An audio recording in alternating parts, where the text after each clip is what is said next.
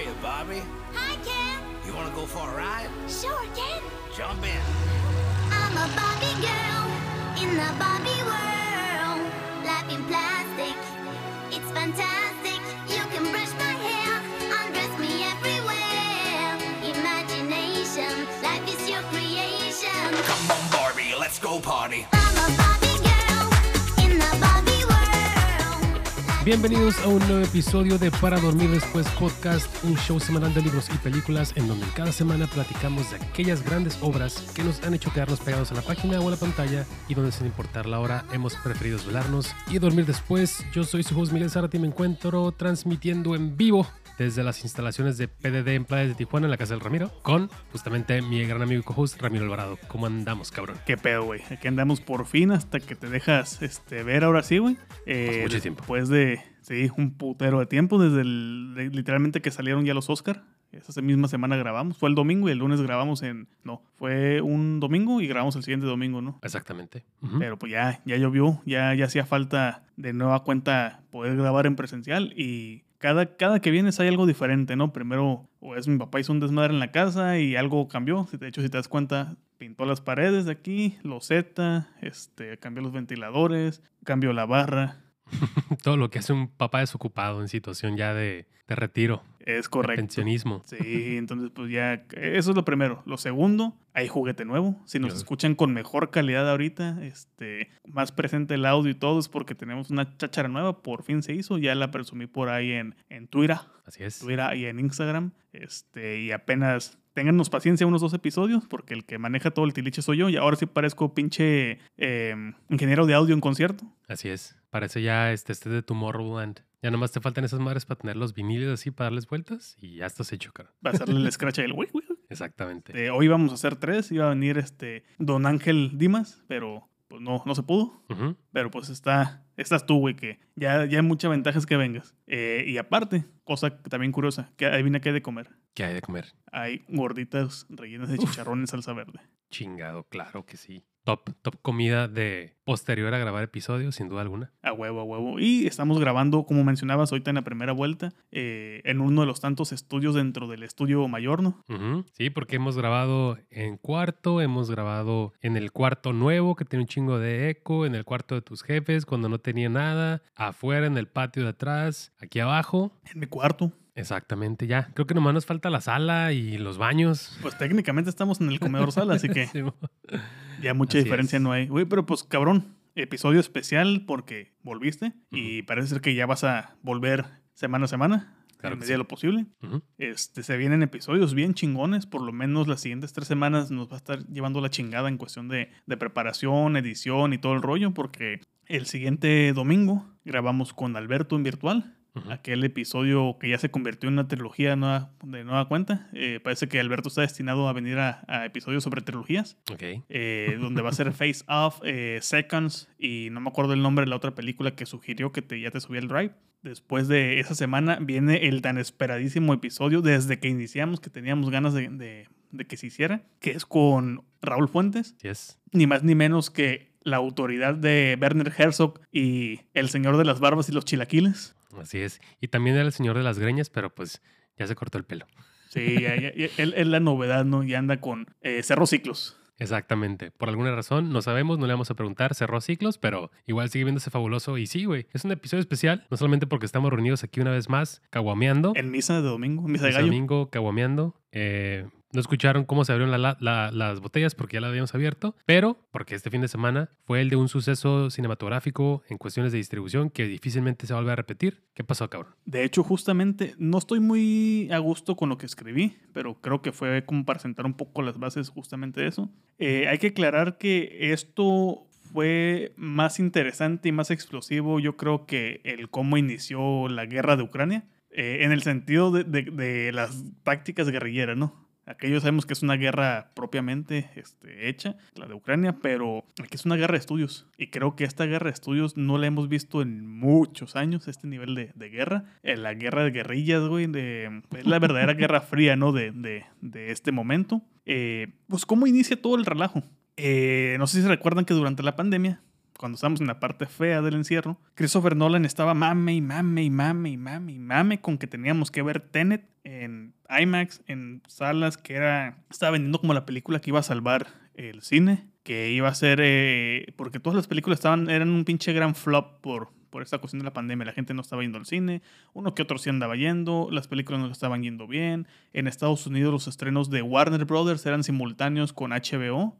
El mismo día que estrenó Dune en cine, se estrenó en plataformas en el otro lado. Y Qué obviamente yo- bizarra es ver hacia atrás y pensar en eso. güey. Sí, yo, yo ese mismo día vi Dune en la casa, la bajé. Eh, obviamente aquí en México, pues chinga uno su madre, ¿no? Porque se tiene que esperar uno como dos, tres meses de todas maneras. Y para que salieran en plataforma como tal. Pero fue, fue una época muy bizarra justamente porque estaba esto, las regalías de los actores, que se les iban a dar un porcentaje de los ingresos, que se les iban a dar una tarifa fija por las suscripciones, un, un desmadre, ¿no? A fin de cuentas, pues Tenet no fue la película que salvó al cine, no salvó ni al estudio. Es más, ni siquiera es lo mejor de la filmografía de Christopher Nolan. Eso sí, nadie se lo va a negar, se ve espectacular la pinche película. Si algo tienen las películas de Nolan, te gusten o no te gusten, es que son una joya visual y es el embajador no oficial de IMAX. Y no nada más de IMAX, sino de IMAX en 65 milímetros o 70 milímetros, que es el negativo. Y es el- la verdadera experiencia, el verdadero elixir Así es. verdadero elixir del cine. Pues, ¿qué pasa? En el momento en el que se hace el desmadre con Warner Brothers, que pues no, no es el madrazo que, que iba a ser, eh, Nolan haciendo su maroma para que, bueno, sus, sus quejas, sus, pues sí, sus quejas fundamentadas, ¿no? De que se quería estrenar en, en plataformas y que siempre no, y que siempre sí, que solo en cines y que la chingada y que le fue mal y que no salvó nada. Le fue mal a la película, le fue mal en recaudación por motivos obvios de la pandemia, le fue mal un tanto también en crítica. Y creo que aquí fue un momento donde coincidió crítica y público, ¿no? La crítica no terminó muy fascinada en, como tal. Digo, la pinche crítica hay que tomarla con pinzas, pero a la crítica no le terminó de encantar más que las cosas que siempre se le pueden alabar a Nolan, sí o sí. El score, fotografía, eh, la acción no estaba tan buena, pero todo lo que es técnico es impecable. El punto es que ahí hubo una pelea, ¿no? Entre Warner Brothers y, y Christopher Nolan y aplicó un pos a la verga, como el meme de Bob Esponja. Yo me largo de aquí y buscó hogar para su nueva película. ¿Y dónde encontró el lugar? En la competencia, en Universal. En Universal comienza a desarrollar su próxima película, que sería Oppenheimer. Una, no sé si sería un drama histórico o una biopic. Podría entrar ahí como un, un híbrido raro, ¿no? Entre un biopic, un drama histórico y un este, documental. Eh, y al, casi al mismo tiempo, eh, Warner Brothers decide desarrollar por fin una película con la licencia de Barbie por parte de, Mattel. Y pues se abandera a la gran directora moderna del cine no tan independiente, ¿no? Que es Greta Gerwig, Gerwig, que no es santa de mi devoción. Realmente eh, vimos que le fue muy bien con Lady Bird en el 2015, luego con Mujercitas en el 19. 19 y pues el gran putazo, ¿no? El momento en el que se anuncia la fecha, en el momento en el que ya se anuncia que ya está lista Oppenheimer y que también Barbie ya andaba en las mismas, que comienza una guerra entre estudios, el verdadero eh, Godzilla versus Kong de, de este mundo real, Eh, la verdadera escena de Kaijus de Pacific Rim, pero con dos estudios que salieron la sarta de memes, nos anunciaron el mismo día de estreno. El 21 de julio del 2023 se iba a estrenar Barbie, bueno, aquí el 20 técnicamente, Barbie y Oppenheimer. Y Internet no se, no se hizo esperar. Cantidad de memes, comentarios de los memes de la Casa Rosa y la Casa Negra, este, que si ibas a ir a ver una o la otra, que si team hombres, que si team mujeres, que muy pendeja la, la dinámica ahí, ¿no? Pero eh, es Internet a fin de cuentas, es Twitter. Eh, hasta que fueron unificando poco a poco y se convirtió en este factor que fue el Barbenheimer Oh, sí. que fue, creo que es el mejor market, el mejor, la mejor este, campaña de marketing involuntaria, Orgánico. orgánico, que fue creado por la comunidad de internet, que yo creo que los directivos de ni uno de los dos lados esperaba, güey. Sí, se quedaron así de, ¿what? Bueno. Sí, se creó. curioso, sobre todo para Oppenheimer, güey, que si ya ponemos esos dos kaijus uno contra uno, eh, Universal, Oppenheimer y Nolan son los que hubieran tenido que ceder. Y este mame tan grande y tan de una sola ocasión difícilmente se va a volver a ver, eh, fue lo que propició que al final de cuentas dijeran, vamos el mismo día. Y está generando lo que mencionas, algo que comenzó quizás como un, vamos a Un ver, chiste. vamos a ver a quién le truenan más los de esos, por la gente ya está hablando de ir a ver las dos, es un fenómeno dual. Ya no es bueno, todavía lo que mencionas es Twitter, güey. Y, y obviamente están esas opiniones eh, absolutas de es, nah, este, yo voy a ver esta y tú aquella, y si fuiste a ver Oppenheimer, de seguro hueles a humedad, o, o viceversa, ¿no? No sabes de cine, etcétera. Pero en el discurso en el que tú, yo, los que nos escuchan, estamos ahí 24/7 en las redes sociales, es, es- es increíble el hecho de que sea un, un fin de semana para ir a ver las dos películas y, e incentivar el diálogo, y es algo que no había pasado en mucho tiempo, güey. ¿Hace cuánto que no te aventabas un doplete en el cine, güey? Hace un chingo. Es más, ¿hace cuánto que no iba con ganas de ir al cine más allá de decir, bueno, pues voy a ir a verla? Yo no tengo tanto, este, pero ese día salí bolseado del estacionamiento de, de pinche cine de Plaza Río, ¿no? Fue el día que fui a ver eh, Los Tres Mosqueteros, la historia de Arteaga, la versión francesa, la primera parte de dos, con Eva Green. ¿D'Artagnan? Esa. Esa madre. Eh, Güey, puto peliculón loco, la tienes que ver, güey, ya está en los mares. Eh, y se supone que en este diciembre se estrena la segunda parte. Te entendí, Arteaga. Sí, fíjate. güey. Este, y luego, aparte, ese mismo día, lastimosamente, fui a ver la de Belle is Afraid. Pinche porquería de tres horas y cachito, que no mames. Pero en cambio, este día, este jueves, salí destrozado, pero salí sorprendido al mismo tiempo porque si han escuchado los episodios pasados, yo no tenía expectativa alguna ni de Barbie ni de Oppenheimer, sobre todo porque Greta Gerwig no me gusta como, como directora, no me gusta su cine, eh, que, que ese es otro discurso en, Twitter, ¿no? Que es que si no te gusta Barbie es porque eres este, machista y la fregada. No, a mí no me gusta el cine de Greta Gerwig, no, es- no es este, no soy su público. Yo en específico no soy su público. Eh, como actriz me gusta, eh, creo que es de lo mejor que hay justamente en White Noise. Eh, en Frances Ha es también justamente lo mejor de la película para mí, que no me gusta esa película, a ti te encanta. Pero mi problema con, con, con Greta es ella como directora, no como actriz. No me gusta. Eh, Christopher Nolan tiene años también, desde Interestelar, que prácticamente ya me da igual, haga lo que haga. Eh, pero fue un punto muy raro porque ambas me, me- me gustaron mucho. Ambas vinieron a decirme, estás bien pendejo, qué bueno que sí las fuiste a ver. Y de aquí, de los dos aquí presentes, fui el que sí cumplió un, un poco el mame de internet de ir a verlas, las dos en el mismo día, con la diferencia de que yo vi Barbie a las 10.40 en Plaza Río, me fui a trabajar y a las 10 con 10 de la noche fui a ver Oppenheimer y llegué a la casa a las 2 de la mañana del viernes. Sí, o sea, ninguno de los dos hizo el salgo de una sala, cambio outfit prácticamente como mucho en internet y me, se me mete a la otra. No, era algo muy difícil, sobre todo en esta, en esta situación, en esta, en esta vida mexa que no elegimos, pero que nos tocó vivir, donde hay que trabajar, perdón. Sí, de hecho, cuando salimos del útero y dijimos, ¿dónde vivimos? En Noruega, puta madre, Latinoamérica. la TAM. No, yo y, y yo sí la apliqué un poco más dispersa. El, el viernes en la noche vimos Oppenheimer y el sábado temprano vimos Barbie. Muy, muy satisfecho también con ambas. Me gustó, me gustaron mucho por cuestiones completamente distintas, lo cual también es, es otra cosa muy interesante que las películas son diametralmente distintas y aún así la gente encontró este mame para poder ir y disfrutar de las dos. Que digo, si eso no es eh, las posibilidades del cine, pues no sé qué más lo puede ser. Digo, claro, hay que hablar que también son, son productos hechos para, para las masas y, Uno y- más que la otra. La otra tiene mucha masa. y, y ambas también, creo que tienen, lo que, creo que lo bueno es que ambas también tienen un, un sello autoral muy marcado, lo cual en otras manos también hubiera sido un poquito quizás mucho más este, convencional. eh, pero todavía encuentra eh, un, un- un gran... Tienen un foco, un foco en especial ambas que, que la hacen ser disfrutadas y también desmenuzadas a, a otras, en otras dimensiones. Entonces, pues ahorita, no sé con qué quieras empezar, con Barbie o... De hecho, quiero eh, te voy a dar un poquito más de preámbulo. Eh, este año me gusta. Ha sido un año muy flojo en el cine, la neta. Hay, hay que aclararlo, ¿no? Estamos de acuerdo en que ha sido un año bastante flojo, güey. Lo que va ya más de la mitad. Ya estamos eh, terminando julio. Eh, y va muy, muy, muy flojo este año. Realmente no ha habido grandes estrenos casi. Los que iban a ser los grandes estrenos les ha ido de la chingada o no nos han terminado de convencer o nos han gustado, pero hemos tenido unas reservas. ¿Qué pasó con, con Spider-Man Across Spider-Verse? Joyísima película, pero no termina como de arrancar, no, no se terminaba de sentir como la película de superhéroes del año. Las de Marvel que han estrenado, pues ni quitando esa animada, ni se diga, les han ido de la turbochingada. Por Yo fin no he visto ninguna. por fin se está hartando ya la gente, güey, de, de, de Marvel. Yo vi Guardianes de la Galaxia ahorita que ya salió en Video On Demand. Ujú. Eh, mira, porquería. Eh, tiene una otra, otra cosa interesante, pero este, este año los blockbusters fueron atípicos. Lamentablemente, el daño colateral del Barbenheimer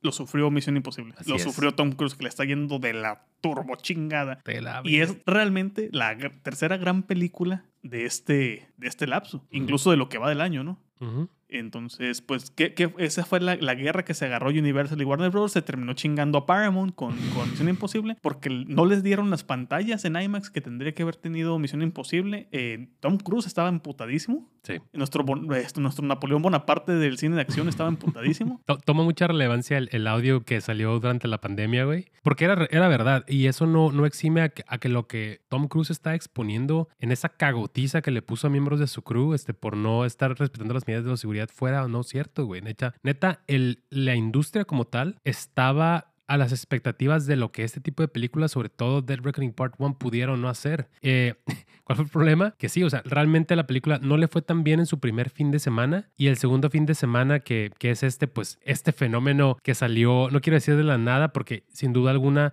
yo, yo fui a Los Ángeles hace dos semanas Y estaba todo tapizado de Es- Oppenheimer y Barbie. Güey, para donde voltees, güey, está todo lleno de estas dos películas. Sin embargo, no, yo creo que todo, todo lo que es el, el, el status quo de, de la, de la promoción y de la mercadotecnia estaba previsto que iba a ser un putazo muy fuerte para Misión Imposible, pero súmale el mame del Barbenheimer, güey. Esa madre, eso, güey, es, es otro nivel, güey. Eso es otro pinche pedo. Entonces, sí, este, pues, lo, lo bueno que, que Misión Imposible sabemos que tiene las, la, sobre todo, ya no quiero hablar de la película, sino de la saga como tal, tiene las piernas para que se pueda hacer, yo creo, la segunda parte y, y la tengamos, espero, no mucho tiempo después. El pedo es el tenemos el, año rollo, próximo. el pedo es ahorita tenemos el rollo de, de la huelga de Ah, actores cierto. escritores. Que digo, yo creo que la película ya está escrita y, y, quizás haya secuencias ya filmadas, pero híjole, va, va, va, va, va a causar por ahí algún, algún, algunos pedillos. ¿Qué pasó? Unos pedillos, insérate el meme del perrito. unos pedillos, 2027. Sí, no, no mames, pero sí, güey. eh, eh, lastimosamente es la tercera película chingona. ¿Cu- ¿Hace cuántos años no teníamos un- un- una etapa de blockbuster de verano así? Que los blockbusters fueran típicamente atípicos. Porque eso es lo que son. Sobre todo la más atípica creo que es Oppenheimer. Sí. que se vio con un super boost por el mame de justamente de esta pelea de kaijus, pero Barbie no deja de ser también extremadamente atípica. Y de hecho, Claro. ahorita que comen- que comentabas, quiero comenzar justamente por Barbie para aplicar el Barbieheimer, justamente eh, así en, en ese orden. Uf. Y quiere, quiero comenzar con un eh, audio que nos mandó Alejandra con su opinión, para que de ahí partamos, porque eh, ella, ahorita en este momento que estamos grabando, está rumbo, ya está viendo más bien Oppenheimer en IMAX en Ciudad de México. Entonces, ahora sí que como dijeron en 31 minutos, corre video. Hola Ramiro y Miguel que están grabando en este momento. Eh, yo soy Alejandra y mi opinión, mm, pues no, no sé si breve, pero condensada hasta ahora sobre Barbie.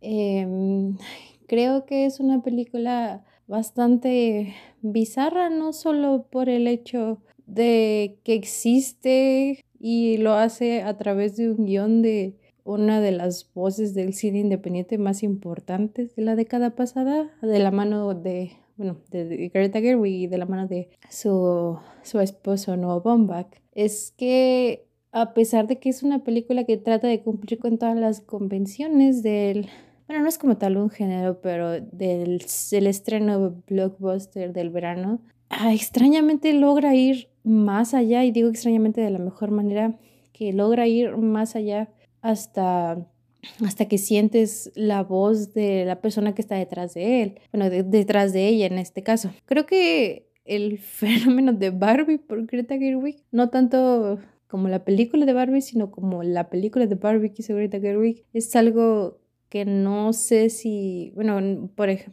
bueno, por mi experiencia no, no me había tocado, tocado, no sé, vivirlo, como por ejemplo cuando hay un gran autor detrás de una gran película de un blockbuster, de una gran saga. Sé que son como películas muy distintas, pero es el único ejemplo que se me ocurre.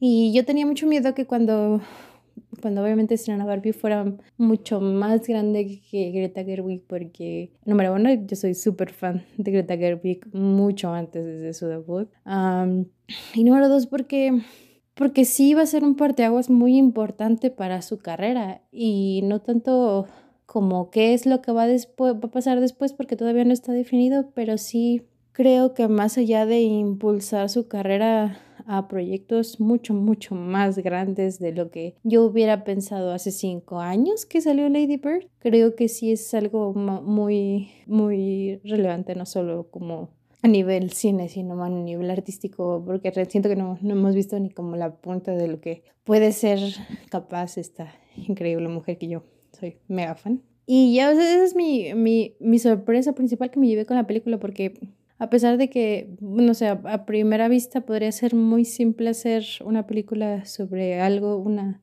sobre una franquicia que está muy establecida y sería muy sencilla de vender, creo que la, la apuesta le salió más grande de lo que ellos esperaban. Y creo que eso es algo muy, muy bueno para su carrera y tanto para la película. Bueno, ya hablando un poquito más de la película, yo personalmente la pude ver en la premiere, bueno, no la premiere, sino el preestreno aquí, porque la premiere fue en Ciudad de México cuando vino Margot Robbie y Ryan Gosling, que por suerte no vino Greta Gerwig porque no pudo ir la pude ver del 20 de julio, 18 de julio, no me acuerdo qué día fue, pero fue el martes de la semana de estreno. Y sí, me alegra como, siento que eso estuvo muy bien como para poder definir mi visualizado, porque eh, no sé cuál fue su experiencia como... Bueno, Ramiro tuvo suerte porque la vio súper temprano, pero por ejemplo también me gustaría saber cómo le fue a Miguel y a su amigo que sé que fueron mucho más tarde, como en, bueno, no tarde, sino en el transcurso del fin de semana de estreno. Y no sé, creo que yo no había visto este fenómeno, o será porque tengo silenciadas eh, muchas palabras clave de Marvel o como de franquicias importantes que cada que se estrena una película no, la gente no deja de hablar de ella. Por ejemplo, cuando se estrena un capítulo de Succession, a la media hora ya hay spoilers y ya sientes que viste toda la película en Twitter. Así me pasó el jueves, más o menos a partir de las 3 de la tarde, eh, las redes sociales estaban inundadas de Barbie, para bien o para mal. Y creo que, ah, bueno, para mí sí es muy importante y sí define mucho eh, la, la, manera en la que voy a recibir una película, si sé, para entrar a la sinopsis y como cosas que van a pasar, porque como espectador em, empiezas a esperar cosas que, que ya sabes que van a pasar y eso puede arruinar un poquito como no sé, el nivel de tensión o el nivel de detalle que puedes percibir de la película, porque son cosas que de antemano ya están almacenadas en tu cerebro. A mí me pasa muchísimo y es algo que odio. Así que cuando fui a verla antes del estreno, afortunadamente, me pasó que la primera, no sé si es la primera hora, porque ah, Creo que la película pasa muy, muy rápido para bien. Tiene un ritmo increíble. No se siente que sea una película lenta. Tampoco siento que es una película que vaya muy rápido, sino que se pasa rápido. Se, se hace que pase la historia. La historia va muy. No quiero decir ligera, pero sí se siente el guion con muy buen ritmo. Y creo que para un blockbuster, en la era del blockbuster de tres horas, es muy importante no tanto por la fatiga de la audiencia o por la capacidad de atención o porque estamos acostumbrados a un nivel de inmediatez constante ante lo que consumimos, sino porque para, bueno, para el estilo de narrativa que manejan en esta película, siento que están muy bien divididos los actos. Y siento que todo el primer acto ya lo habíamos visto o bueno, el primer y el segundo acto ya lo habíamos visto en promocionales de internet. Y eso para mí es muy, muy, muy frustrante porque yo trato como no ver trailers ni, no sé, tratar de consumir lo menos que puedo de una película antes de verla, porque obviamente va a influenciar mucho mi visionado, como lo había mencionado, pero me, me gusta que a partir de, por ejemplo, en mitad de la película, se... No que, no que la trama tome un vuelco, pero sí tome un giro no inesperado porque a pesar de que el guion es muy predecible, no siento que eso lo haga malo. Al contrario, sino hace la, la película funciona a pesar de que es un, es un guion muy predecible. Y vuelvo a lo mismo, con, sigue las fórmulas eh, prescritas o predeterminadas para este tipo de películas pero creo que está muy bien ejecutado y creo que son dos cosas muy difíciles de lograr ya sea en una franquicia o en una película de cualquier tipo. A pesar de que la audiencia no es como que se sorprenda, pero la audiencia puede ser igual sentirse satisfecha con lo que vio. No tanto es el final de la historia, sino cómo se llega ahí. y pues creo que grandes rasgos, esa es mi opinión, digo, no, no, me gustaría meterme como en grandes spoilers, aunque sé que ustedes todos están hablando con muchísimos spoilers. Em, ¿Qué otras cosas me gustaron muchísimo de la película? Mm, el diseño de producción es, bueno, que no sé, no quiero decir cosas obvias, solamente el diseño de producción es increíble.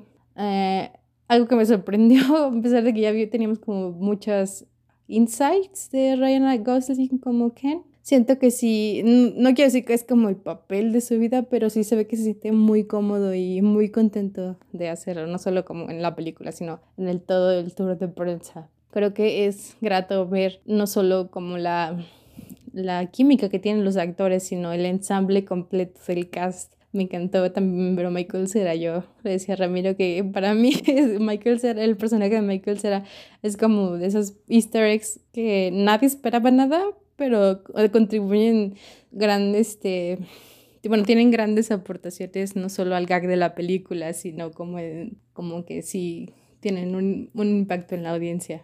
Eh, bueno, yo, yo lo daré. Y temía mucho que lo pusieran así de fondo y no, no, no supiéramos mucho de Alan. Am, disculpe por el ruido. Y pues ya, grandes rasgos, esa es mi, mi película, mi, mi, este, mi impresión de Barbie. Sí, creo que va a ser mi top 10 del año.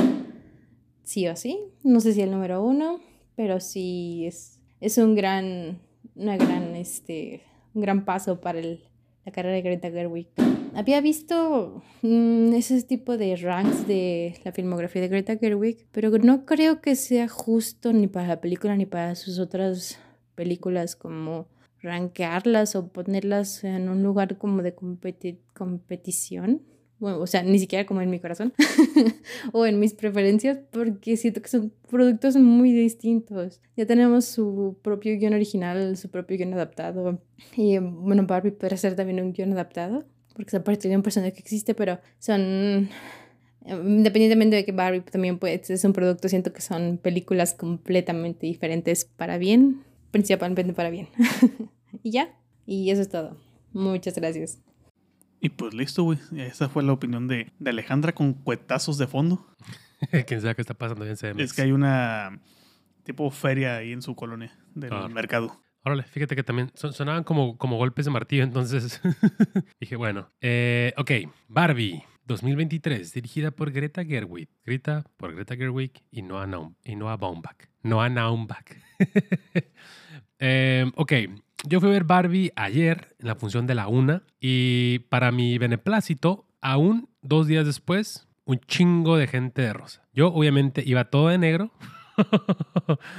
Eh, y no porque no quisiera ir de rosa, no tengo una sola prenda rosa. Yo iba con el uniforme la, del la- trabajo. la otra hubiera sido, este, la otra hubiera sido llevarme una toalla de las que hay en el baño para secarse, entonces pues no lo iba a hacer. Pero tengo una camiseta de eh, Greta Gerwig que compré en Super Jackie, ahí el, el comercialote, pero eh, Te van a cancelar Una- por no habérsela comprado a Ana Una- Smith. ¿quién es Ana, quién es Ana Smith? No sé, alguien de, creo que es Ensenada, que andaba vendiendo la playera de. Ah, la playera que trae este Ryan Gosling que decía Directed by Greta Simón. Gerwig. No, pero es que la mía la compré con el mame de, de Little Women. Y la verdad es que la función de la 1 estuvo espectacular.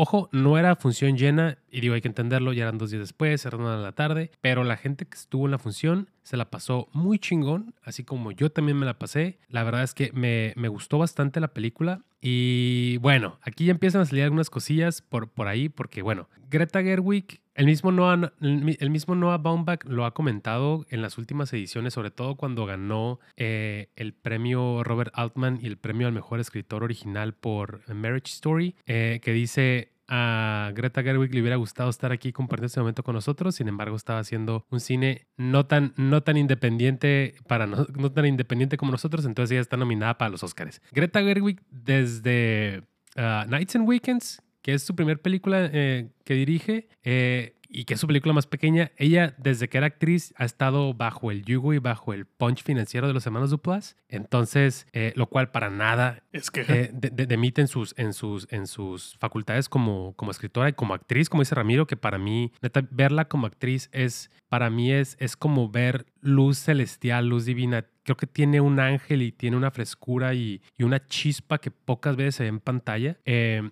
y ya después, detrás de la, de la pantalla, cuando ya llega Lady Bird, digo, creo que actualmente todavía se busca hacer o, categorizar a A24 como un estudio independiente y sin embargo es una de las compañías distribuidoras más poderosas actualmente en Estados Unidos. Es que de hecho, incluso ya, me, caga mucho, ese, ese factor. Que digo, nosotros también caímos en, en eso en su momento, ¿no? Pero creo que ya, ya no, estamos, tan, no estamos tan pendejos en ese sentido, pero que decíamos, es que vamos a ver la nueva película de A24. No, güey, o sea, es la película del director tal o directora tal, Que está distribuyendo. distribuida por A24. Es que también hicieron un trabajo excelente esos güeyes, como es- y, y, eh, en, el, en el hecho de hicieron algo tipo que la marca hablara por ellos, algo tipo Apple, güey. Es Una como así, decir, quiero Carl Jr. Ah, o sea, A24 hizo, se adelantó en el tiempo con lo que empezó a hacer Neon un par de años después. Sin embargo, creo que Neon en los últimos años sí les ha comido el mandado en cuestión de propuesta. Así de en propuesta ni se diga, pues tiene toda la obra del hijo del papá. Tiene las últimas sí, palmas de oro también, o sea. Justamente, Titán. Ajá, y, y entonces en ese sentido sí creo que em, Greta Gerwig, y, y- y dicho, y, y vuelvo a lo mismo, no es para nada en detrimento de, de su trabajo.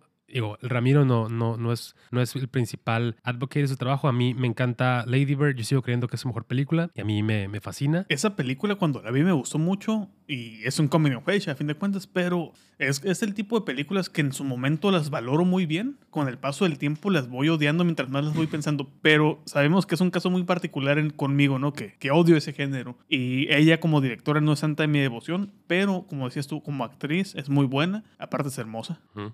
Y e- es justamente ella, creo que lo que le da vida a White Noise, aparte de, de nuestro Kylo Ren. Mm, A mí, fíjate, todo lo contrario. A mí yo creo que me gusta más con el tiempo este, Lady Bird, pero yo creo que su apuesta es, es justamente hablar de, de- de las dificultades de, de un adolescente para querer expresarse en un pueblo de mierda como lo es Sacramento, California. Una disculpa.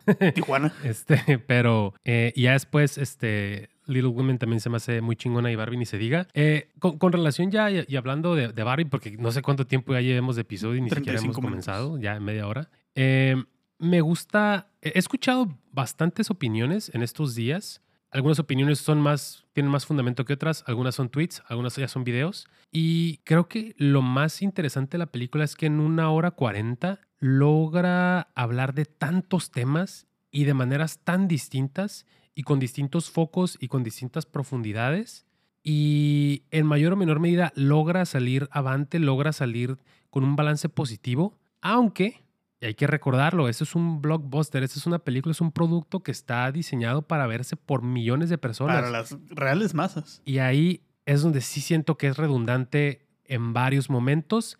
Y ojo, Antes de que entres ahí, Ajá. ¿cómo estuvo tu función? chingona. Pregunta que aventó ahorita Alejandra. ¿Cómo estuvo tu función? Chingona, chingona. La verdad es que na- nadie me, me causó em, algún tipo de malestar. Todos estaban portando bien. Eh, nada más me compré un cafecito porque la noche anterior nos mamamos un combo super cerdo. Entonces nos la pasamos muy bien, güey. Lleno de mujeres, eso sí. Y lo cual es muy interesante porque eh, se ha hablado últimamente mucho cómo en, ya en cuestión demográfica, en cuestión de encuestas y en cuestión de data, el público femenino es increíblemente grande y sin embargo, la forma en la que este cine proto eh, superhéroe, todo es este como herencia de- del cine de los 2010 de superhéroes, ha alejado mucho a este público femenino de las propuestas del cine, de que hay que verse en pantalla y todo lo ven en streaming porque ahí es donde ven estas alternativas que realmente les llaman la atención a ellas y que les interesan. Entonces, neta que me da un chingo de gusto no solamente ver grupos de amigas vestidas de rosa, sino madres e hijas, güey.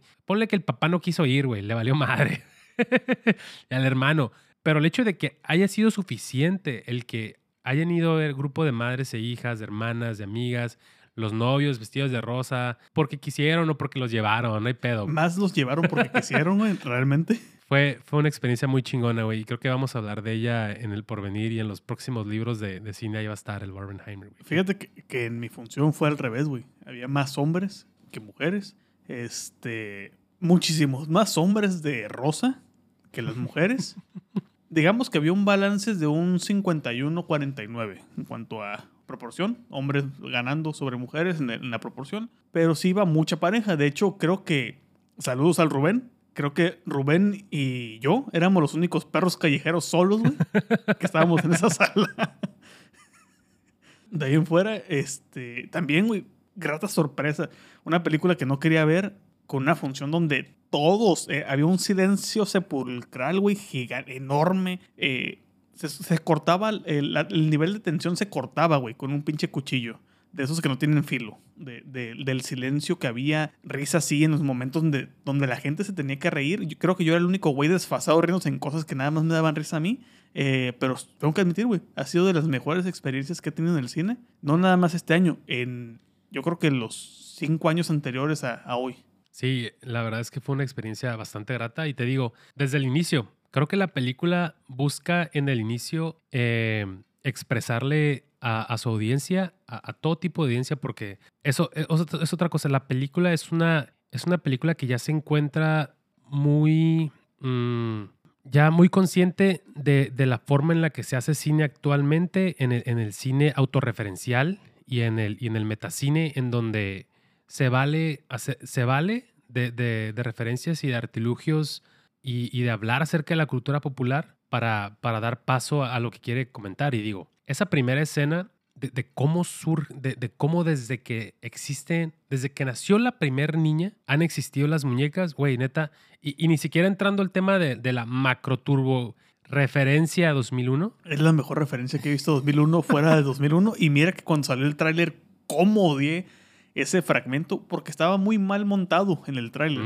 Pero verga, güey, ya cuando lo ves en pantalla grande, neta, eh, desde ahí ya me ganó la película. Yo, yo iba de malas, yo iba de malas por el tráfico, yo iba como de puta madre, güey, voy a ver Barbie. Este, puta madre, güey, me caga Greta Gerwig como directora.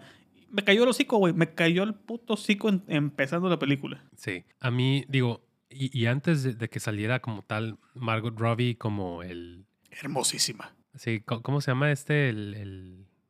El... El... el, el esa madre, la figura. fije.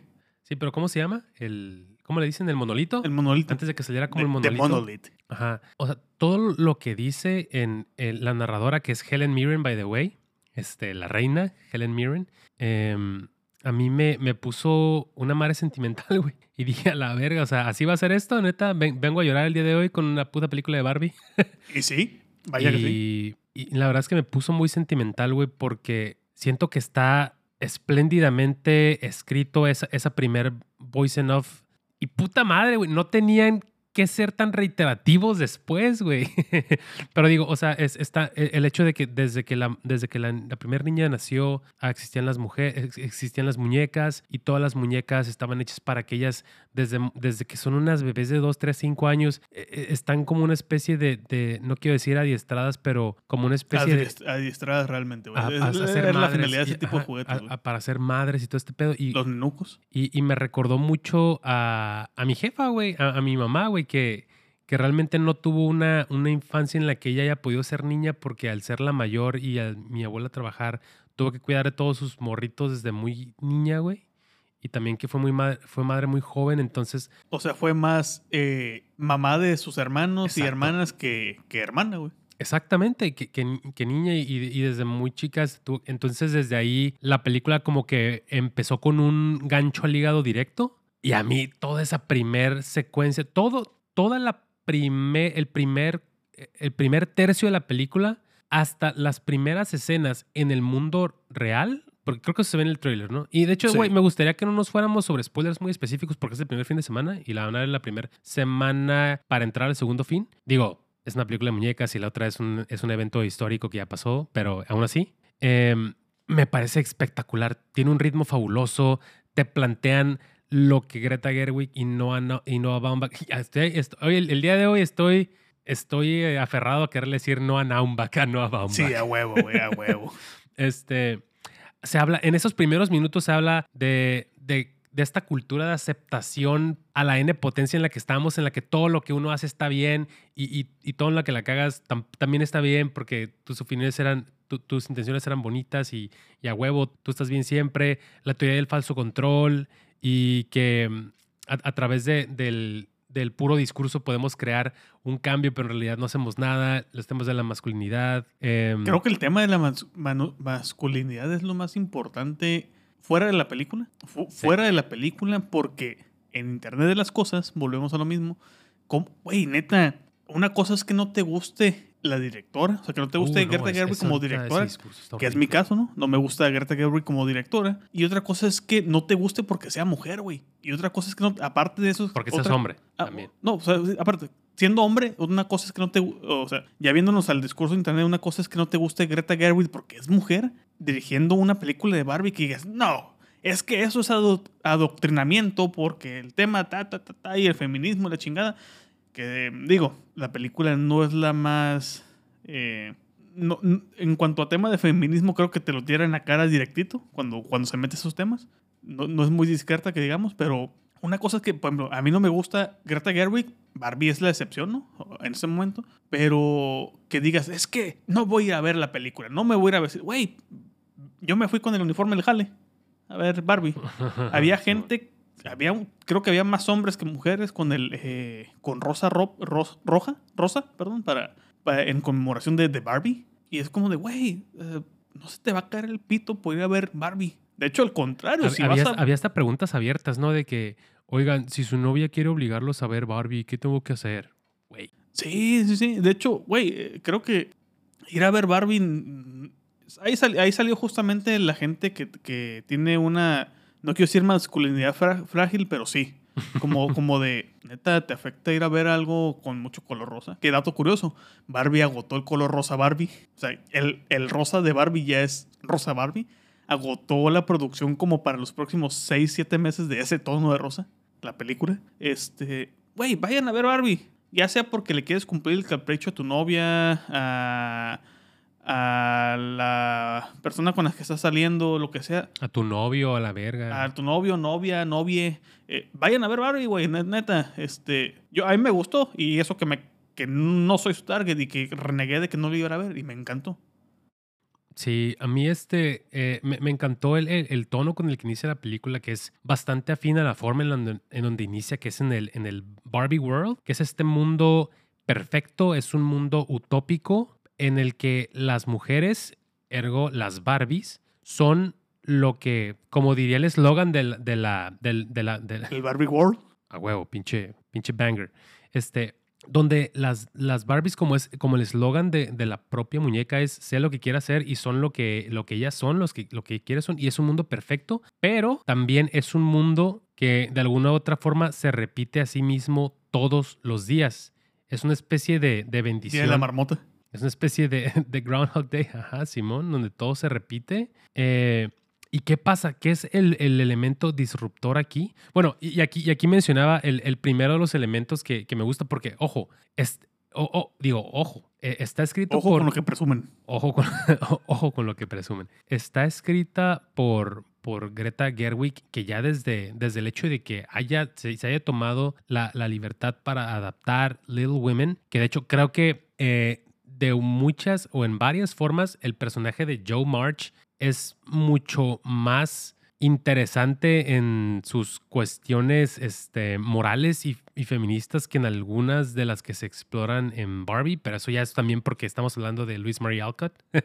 Eh, pero también está ahí Noah Baumbach, entonces yo creo que ha de haber sido, y yo creo que más bien, o no sé, porque no he visto entrevistas con él, todas las entrevistas han sido con Greta Gerwig, pero yo creo que la inclusión de, de Baumbach ahí en, en el menjurje del guion ha, ha de haber resultado una dinámica espectacular entre ellos porque han venido trabajando desde hace prácticamente 10 años juntos o más eh, en cuestiones de guion. Entonces, el hecho de que empecemos viendo eh, este pedo que en Barbie Girl todo está, todo es aceptado por las nociones que, que se valen en Barbie Girl, en, en, Hi, en el- Barbie. en el Barbie World, ajá, todo, todo es así. Pero todo es, a, a mí desde el principio me dio un chispazo de que, güey, es que aquí es, es algo como lo que estamos viendo ahorita en redes sociales, desde que todo parece ser, todo lo que esté dentro de las convenciones de lo moralmente aceptado se lleva a los límites del, del praise, del aplauso, del, del hacer faramaya. ¿Me estás hablando de threads? Joder, síganme en threads. No mames. Síganos en threads, ahí también Mira, estamos. tan, tan el podcast en todos lados está que está en threads. bueno, chingado. estamos- para que vean que lo de estamos en todos lados no, es- no no es, no es mentira. Eh, y, güey, Margaret Robbie pff, es espectacular, güey. Neta, creo que es el casting perfecto, güey, para, para Barbie. No y, no por nada es la, es la, ¿cómo le dicen? La Barbie. La Barbie estereotípica. Claro, claro. ¿Viste las quejas, güey, al respecto de que es que Ryan Gosling, güey, ¿qué hace ahí? Mamón, ¿dónde inició la carrera de Ryan Gosling? En- Notebook. Bueno, sí. Y en, y en cómo, o sea, sí, y en- para las masas, en un rom-com, güey, en, en ser el What do you want? What do you want? Preguntándole a Rachel McAdams qué quería comer, güey. Ese meme está Y justamente, en- como dice Alejandra, güey, en el audio que nos mandó, no se siente, se siente que está comodísimo Ryan Gosling en ese papel. Creo que haberlo visto en Blade Runner de, de Denis Villeneuve y dirigiendo su propia película, güey, este, Ryan Gosling, o verlo actuando en Only God Forgives de Nicholas Winding Refn es, es atípico. Para buen sentido, güey, o The Nice Guys, es, atípico, güey. Es, es, es, es un buen, muy buen actor de, de cine no quiero decir independiente porque a fin de cuentas también tiene una muy buena producción, ¿no? Pero como ese híbrido entre independiente, punto medio o blockbuster. Pero es que su mero mole, güey, realmente tiene cara para el rom-com, güey. Tiene, tiene cara para ser el, el, el vato mamado que todas las morras quieren y los vatos también quieren, güey. Eh, y, y es muy curioso su papel de Ken. Es muy, muy, muy curioso su papel de Ken porque Ken históricamente es el novio de Barbie y lo menciona en la película. Es Barbie y Ken. Y esta película es un la verga con eso, güey. Así es un. Vete a la verga, güey. O sea, yo, yo, Barbie estereotípica, estoy diciendo como que sí, somos novios en, en- en este mundo, pero vete a dormir a la playa, güey. Es. Esta, es mi casa. Es la casa de Barbie. Barbie paga la hipoteca. Y siempre es Girls Night, perro.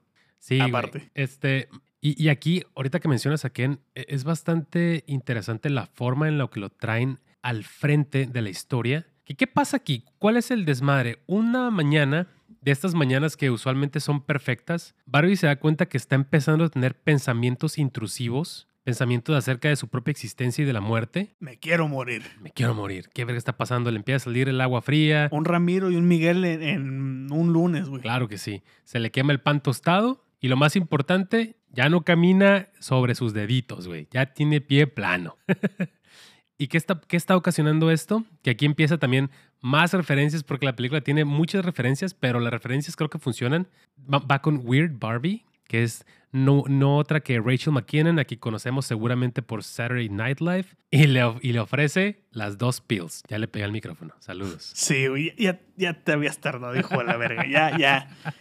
O sea, no, no podíamos estrenar equipo sin que le dieras un putazo al, al- al stand. De perdida fue a, la- a los 52 minutos. Le ofrece el blue pill y el red pill. Y le dice aparte, güey, es que no te estoy dando lección, te estoy diciendo como para que la lógica fuera, escoge la opción de salvar el mundo. No, y, y también le dice, güey, te estoy ofreciendo la, falta, la falsa sensación de que tienes elección, güey. Y ahí, curiosamente, entra todavía toda la narrativa de white noise, güey, y todo este pedo de re- regreso, güey. Eh, la, teoría también de- del falso control, güey.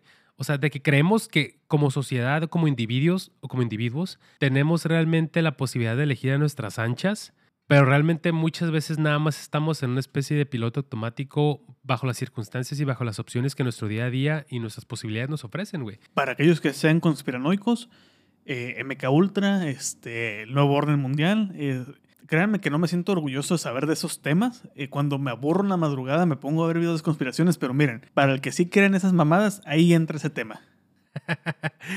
¿Y qué tiene que hacer Barbie? Pues tiene que encontrar hasta ese momento, y, to- y todo esto es plot, todo esto es como sinopsis.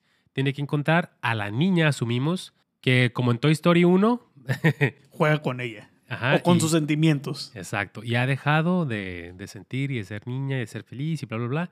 Y aquí es donde viene el primer elemento disruptor de la, de la película, de este universo, que es, y como también dictan los cánones de ese tipo de películas, vamos a otro mundo a tratar de arreglarlo para regresar y que todo esté como antes. Y Las aquí- transiciones al mundo real son espectaculares. Sí, güey. Güey, cre- creo, creo que hay algo, creo que hay algo que no hemos mencionado de quién es la fotografía de esta película. De Don Rodrigo Prieto, que también vi un mame en Twitter de ¿cómo que Rodrigo Prieto tiene eh, fotografías tan diferentes? Pues cabrón, Rodrigo Prieto es un director de fotografía extremadamente versátil.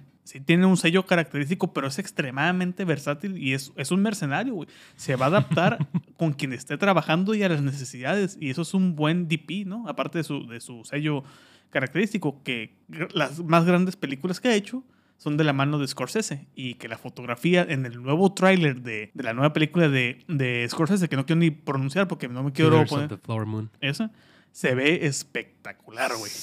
No, no, no. Me urge, güey. Sí, fascinantes. Y aquí en el mundo real está bien veras porque es el momento donde se dan cuenta que lo que se supone que ellas pensaban que las Barbies habían logrado con su creación, Huevos. huevos. Huevos literalmente, porque ¿qué es lo que rige, qué es lo que dirige el mundo real? El patriarcado falocentrista no tan obvio, Y los caballos. literalmente. literalmente porque es una parte del diálogo de la película. Sí, sí, sí. Y, y aquí es donde es normal o es curioso que el personaje de Ryan Gosling Ken, al ver, eh, y está bien cura porque también juega con la forma en la que nosotros, la- las mujeres y los hombres, nos relacionamos entre nosotros y nos perseguimos a través de comentarios. Y, y ahí, es donde, ahí es donde regreso a lo mismo, güey. La película, en la, forma de, en la forma de presentar escenas, es muy hábil y muy precisa en cómo una secuencia cuando están en patines por Venice Beach, Muy en-. California, se dan cuenta cómo se dirigen hacia Margot Robbie y cómo se dirigen hacia Ryan Gosling y cómo lo perciben ambos, güey, como acoso y, y aparte como... Confirmo que esos trabajadores de la obra son creíbles. Tienen el sello de, de aprobación, son creíbles realmente. Se los dice alguien que trabajó en la obra ocho meses. Simón. Y digo, tampoco, como comentaba, no quiero entrar en, en muchos spoilers de, de lo que pasa en, en secuencias clave posteriores, pero creo que hay momentos muy, reitera- muy reiterativos que están hechos para que todos le entiendan a toda costa y sin embargo la película te dice, tenía que ponerlos, porque hay güeyes Señor En- exposición como en Misión Imposible. Porque hay güeyes en Twitter diciendo que es una película anti-hombres y lo que me comentabas ahorita, un largo etcétera, güey. Ya está toda la derecha diciendo que es una película que busca poner a, a los gays y derrocar a los hombres que están en situaciones de poder por las mujeres. Y que no, que al contrario, güey. eh, Si es una película que sí se avienta sus comentarios feministas así abiertamente y que, que busca el empoderamiento de la mujer, no es queja. Pero llega un punto justamente donde lo que realmente, cuando llega su momento más alto en el feminismo, ¿no? Como que en la propuesta del feminismo, eh, en la propuesta que Gre- Greta Gerwig nos, nos, nos pone en pantalla, sí busca ya después de, ¿sabes qué? Ya vimos el macho macho men, o el nacho nacho men, como diría Homero Simpson, luego tenemos el feminismo así abiertamente y vocal. Ok, güey, ya planteamos las dos posturas, vamos a buscar un punto neutro, un momento donde los dos podemos existir y que es justamente, sin entrar tanto en spoilers, que es a lo que quiere llegar el mundo de Barbieland, ¿no? Un punto medio.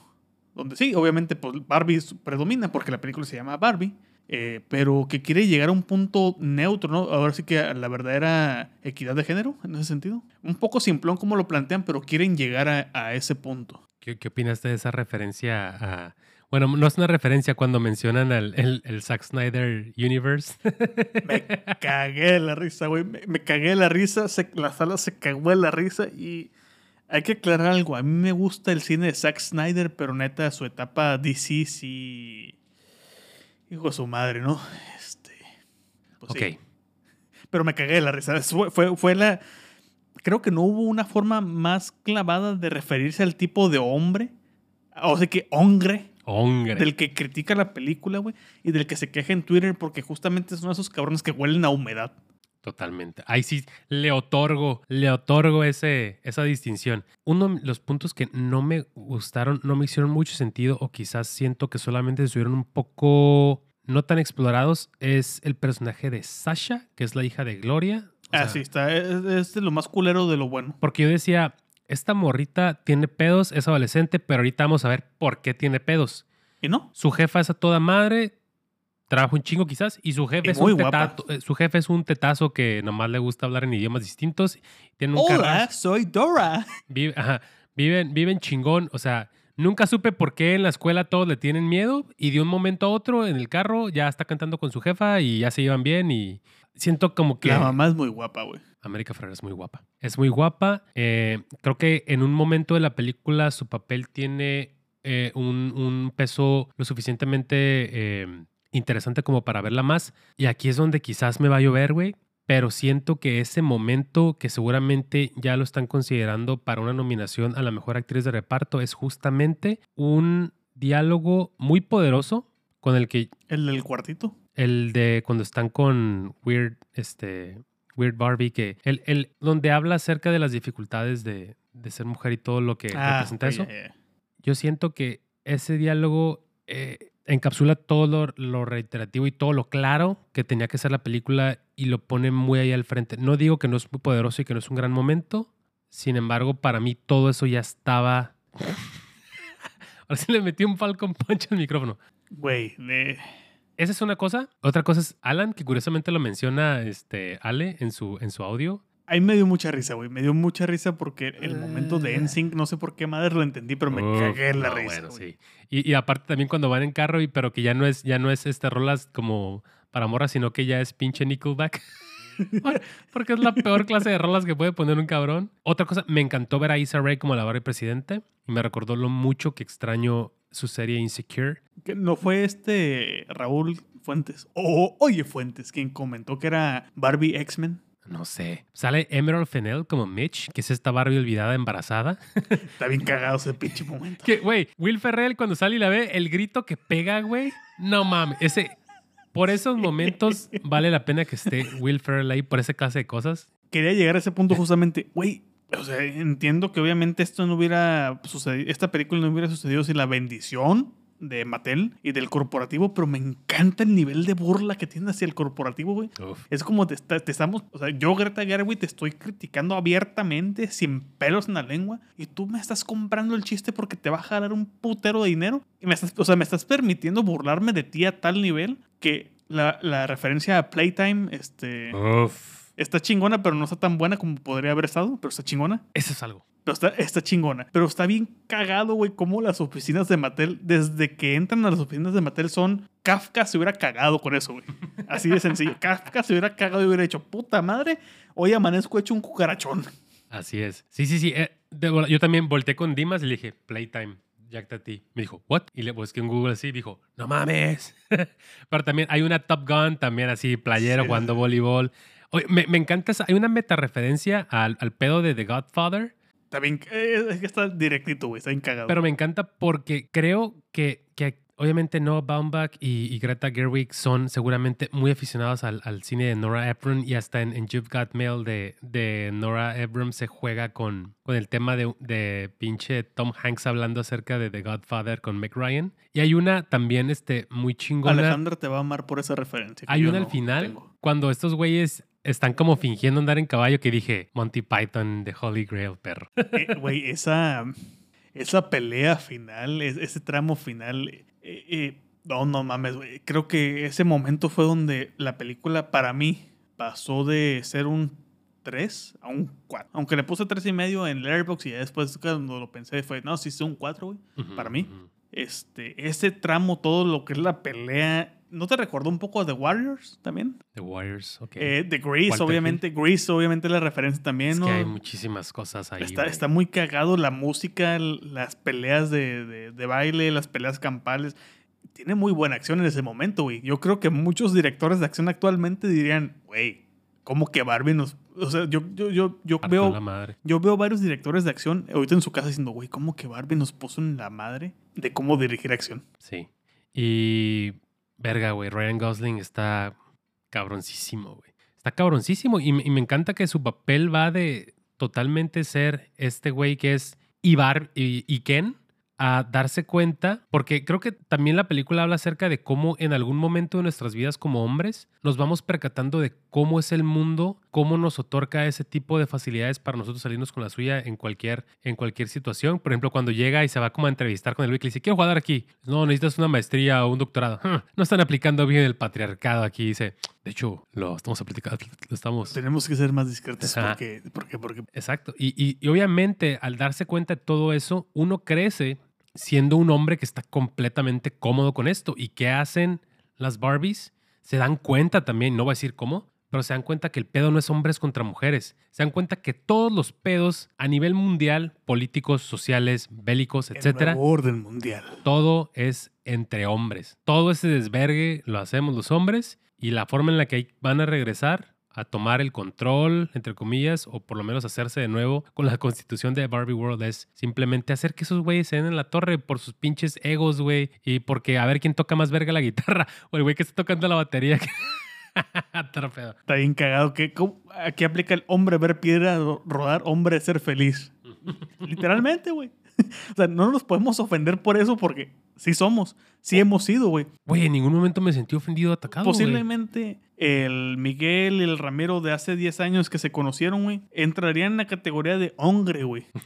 y no es como que ahorita hayamos mejorado mucho, ¿no? Pero digamos que sí hemos, este, hemos, he- hemos hecho conciencia, ¿no? De un, poco, un poco de cierto grado. Y, madre. y, y ya es como que, güey, pues ya no decimos ciertas palabras o ciertos comentarios así abiertamente porque pues ya sabemos que está, que está mal, ¿no? El problema es cuando la gente se lo toma personal de, no, güey, es que no hay que cambiar. Tenemos una hora diez, una hora seis.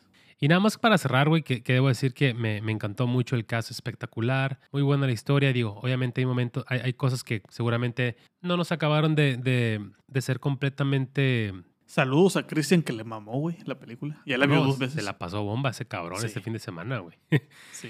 También no se mamen, si ven opiniones ahí en internet donde no les gusta, no, no asuman que no les no, no le entendimos, no es fucking Symbio Psycho Taxi Plasm, o sea, es una película muy buena y no a todos nos debe de gustar, como seguramente no a todos les gustó la siguiente película. Es correcto. Que quiero aclarar, quiero iniciar, quiero dar el, el- el momento de, de- inicio. Oppenheimer para mí es, es superior en todos los sentidos a Barbie. Para mí, nada más en el sentido de que fue lo que más me gustó.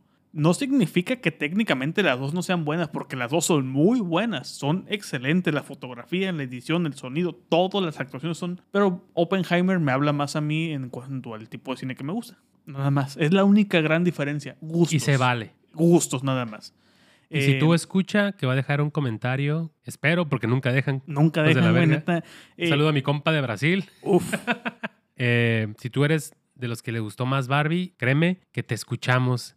Eres vista o visto. We feel you y estamos contigo. Pero bueno, cabrón, eh, yo el viernes en la noche, a las 8 de la noche de viernes, Te fue bien, güey. Te fue bien en horario. me fue muy bien porque la otra era a las 9 en galerías y el pinche Dimas dijo, güey, a las 8 yo llego barrido. De hecho, el güey llegó antes de que empezara el intro de, de Universal Studios. De hecho, curio- dato curioso, güey. Otro lugar, otro lugar donde me top- no me topé al, al, al Rubén, que también lo tenemos pendiente de, de invitar, justamente, ¿no? Este, pero no me lo topé, pero coincidimos en espacio. Él entró a la función de las 9 y cacho, me mencionó por, por mensaje directo en Twitter. Saludos, cabrón.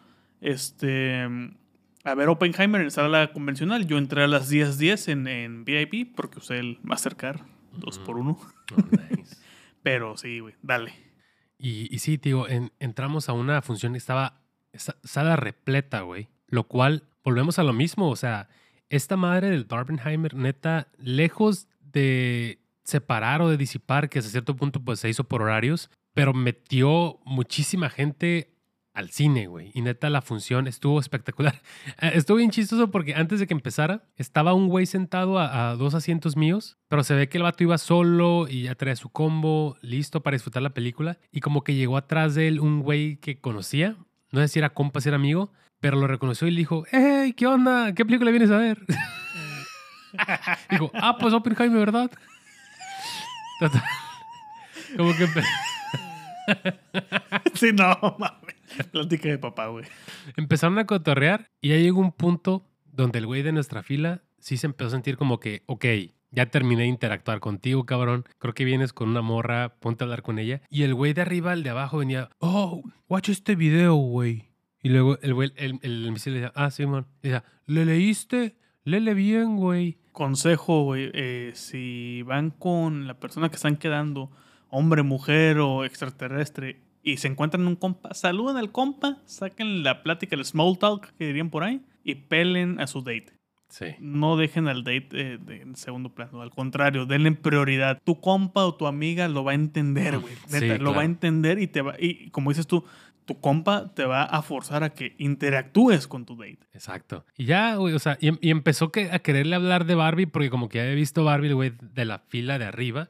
Y el güey de abajo estaba como que, sí, ya la vi, pero ya, güey, o sea, ya se acabó aquí. No somos tan compas, güey. Así, y, y dale, dale. Y yo dije, por favor, sí, eh, que esto no, que esto no continúe una vez que empiece la película. Y, y, y digo, para mí, Beneplácito. para mi beneplácito, no, ahí terminó y la función fue maravillosa, güey. Terminamos como a las 11, 11 y pico, 11.20 y la película, si bien durará tres horas, está muy bien montada, güey. Muy bien editada, tiene un ritmo Es la, mejor, es la película con el mejor ritmo de, de, de la carrera de Christopher Nolan. quizás, quizás con Dark Knight, y de Prestige.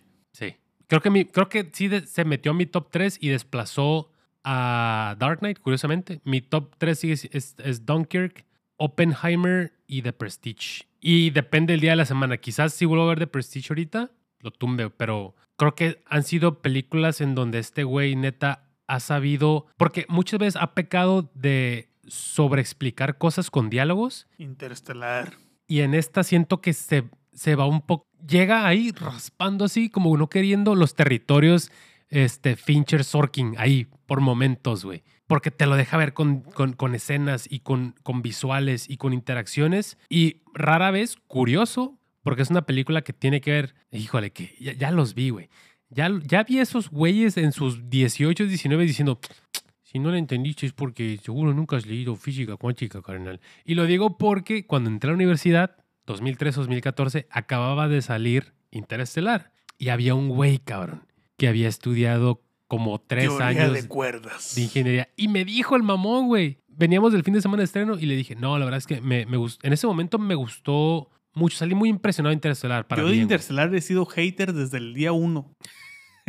Fui a Cinemex, a, Cinemex, Cinemex a ver el, el reestreno de, de Shining con un amigo. Pues Cinemex siendo Cinemex, ¿no? Tronó el, el DCP o no sé qué madres. Alguien le hizo tanto de pedo, güey, que le dieron boletos para el 4DX de la función de estreno de, de medianoche. Me suena cuando- que fuiste tú. Sí, de Interestelar y la odié desde que salí, güey.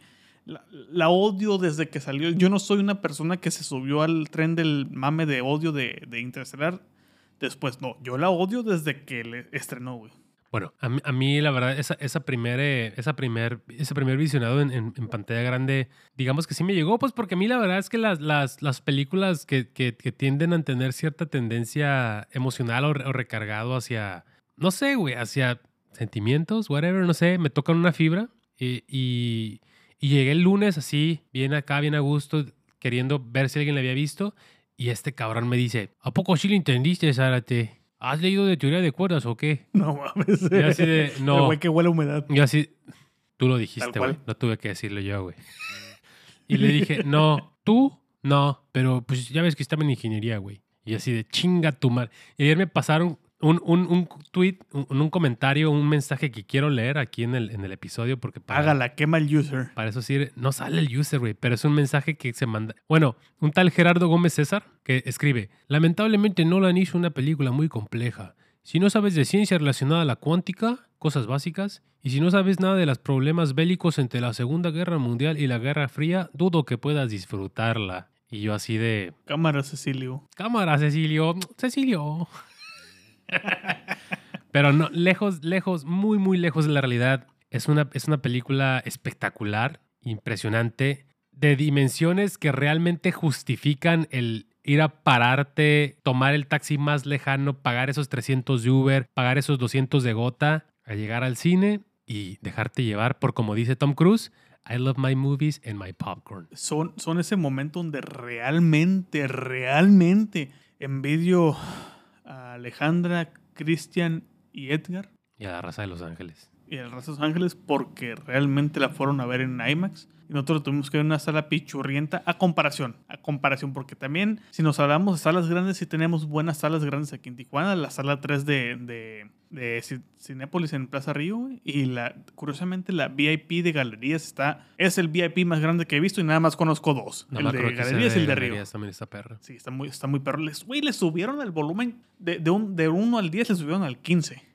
Como en, como en, el document, en el falso documental este de Spinal Tap, que le están subiendo al, al, al pinche, este, al amplificador de la guitarra y tiene volumen 11, así, para subirle más de lo, de lo permitido.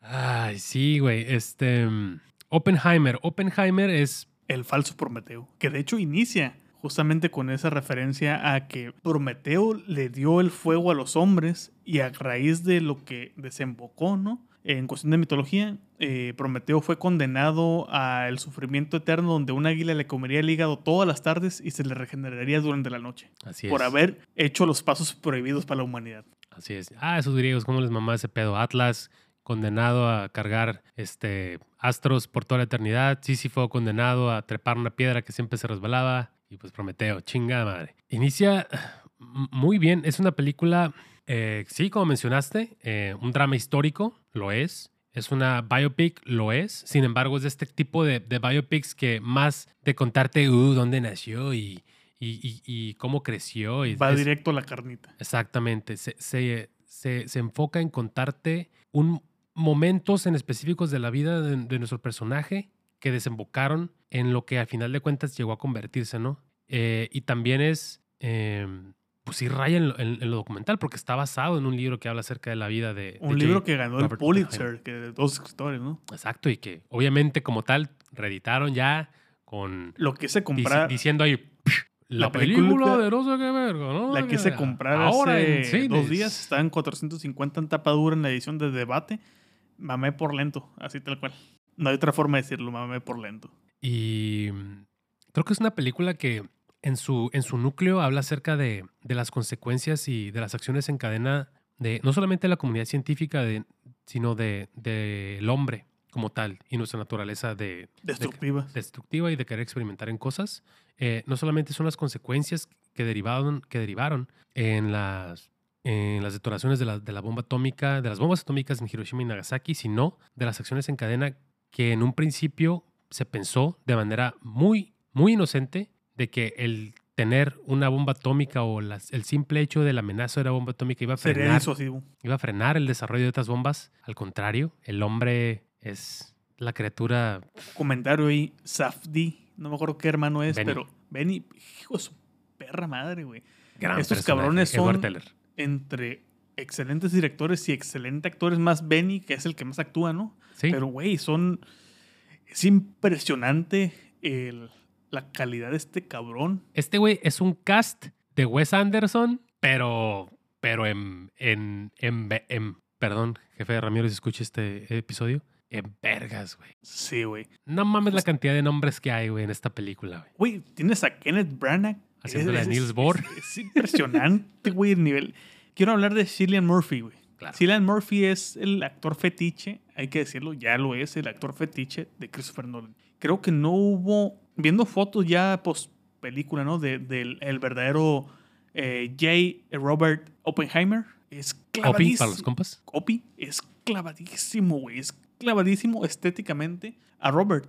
Es, eh, o sea, al, al real Oppenheimer es clavadísimo el, el nivel de actuación que tiene eh, Cillian Murphy, güey. Ese cabrón low key, así en su, en su papel terciario, es, es mejor a veces que el cast principal, güey. Sí, es un gran actor, gran poker face. Tengo un pendiente ver Peaky Blinders y siempre he querido verla, güey. Así como Boardwalk Empire, que tampoco he visto y que también es otra que siempre... Digo, ¿por qué las asocio? Güeyes trajeados Sí, sí, sí, sí. que cometen crímenes. Scorsese aprueba.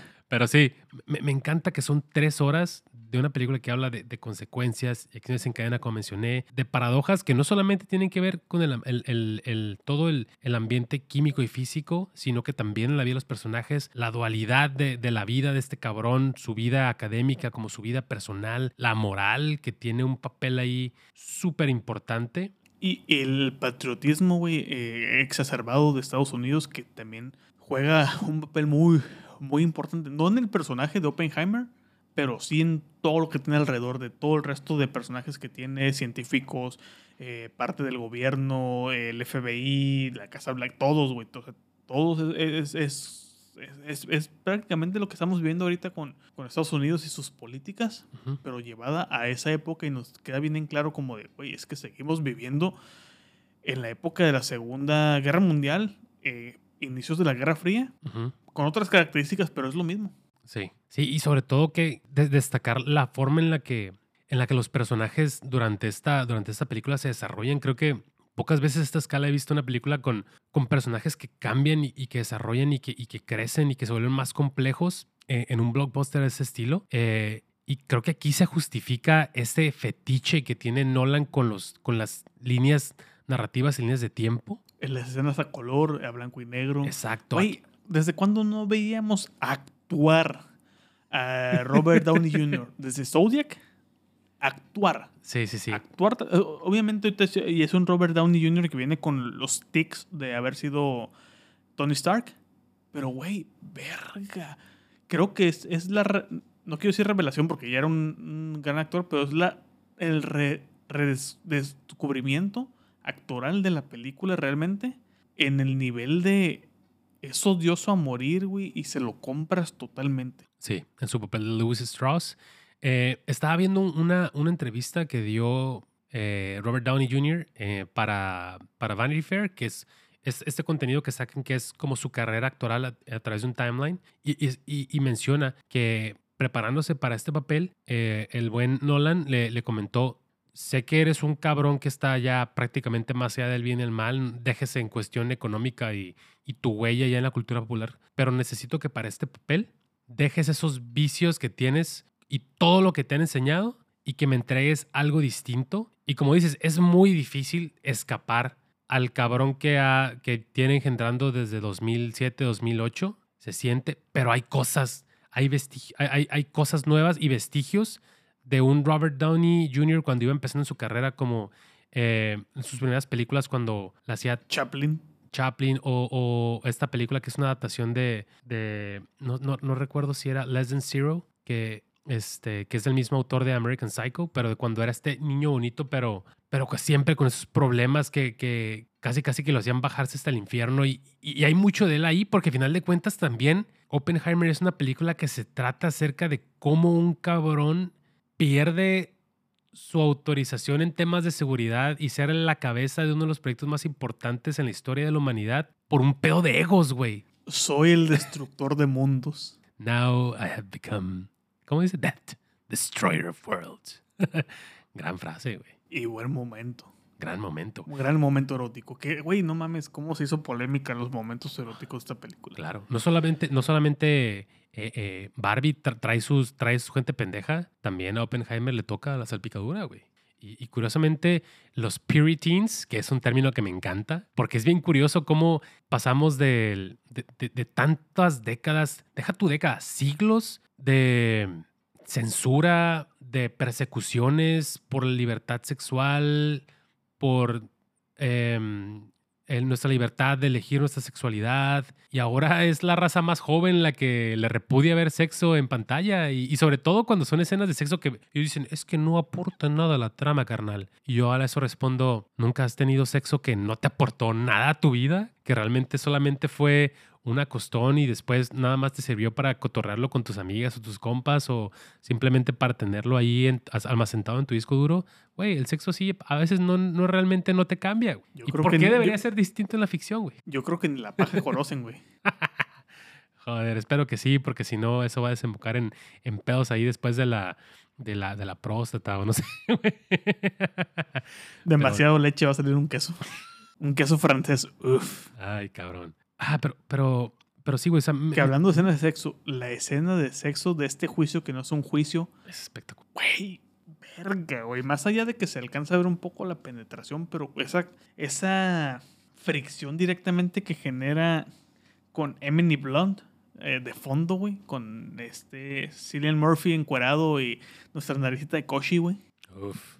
Enfrente es, es, es espectacular. Vi que en países como la India y otros países que ya sabemos censuraron esas escenas de encueramiento con un falso vestido negro encima. Se ve horrible, güey. Se ve horrible. Y, y- y volvemos a, a esa, esa crítica constante que aquí sí la verdad es que no les voy a dar, no les voy a dar la razón. Antes quizás les hubiera dado la razón, pero en este, en este caso no. Que es de que Christopher Nolan no ha sabido llevar a pantalla o al frente de sus personajes, personajes femeninos de peso o importantes. Y creo que lo están confundiendo con tiempo en pantalla, güey. Sí. Porque como lo que... en la de Scorsese, esta, mm, sí, este, la última. Eh, ajá, en The Irishman, Sí, que es la, la- hija, la hija de, de Robert De Niro, ¿no? Sí, ganadora del Oscar a como los 10 pinches años. Eh, creo, que creo que la gente, muy, la gente confunde mucho tiempo en pantalla con importancia en la historia. Y lo que Emily Blunt como Kitty Oppenheimer, Catherine Oppenheimer y Florence Pugh como Jan Tatlock aportan a la historia y, al, y al, a la mochila moral y, y- y todo el sentimiento de culpa que desemboca en, en lo que se convierte Oppenheimer Mete las sábanas. Mete las sábanas. Que, que siempre sábanas es es súper cinematográfico, ver sábanas ahí bailando. Curiosamente, cuando los hace Zack Snyder no se ve tan chingón, la neta. es que, bueno, es que tienes ahí a Superman mamado pel- peludísimo ahí saliendo del agua también. Pero, este, güey, lo que aportan Emily Blunt y, y Florence Pugh a la historia con su tiempo en pantalla, independientemente de lo que sean, a la historia, al personaje, es, es suficiente y es importante, güey. e- ese, ese constante eh, Kitty Oppenheimer diciéndole, güey, pelea, cabrón. No te hagas un Martin, güey. Y que justamente en el juicio, que no es juicio, lo vemos cómo le pega una arrastrada, güey, al fiscal. A Jason Clark. E- es- su- ese, ese gran cara de quién es este güey, pero siempre que, como en, como en Misión Imposible, güey. Sí, es de sí, esos sí. cabrones. Sí, güey, pero qué, qué gran arrastrada le pega que hasta el viejito se nos está cagando de risa, güey. Ese viejito, güey. Simón.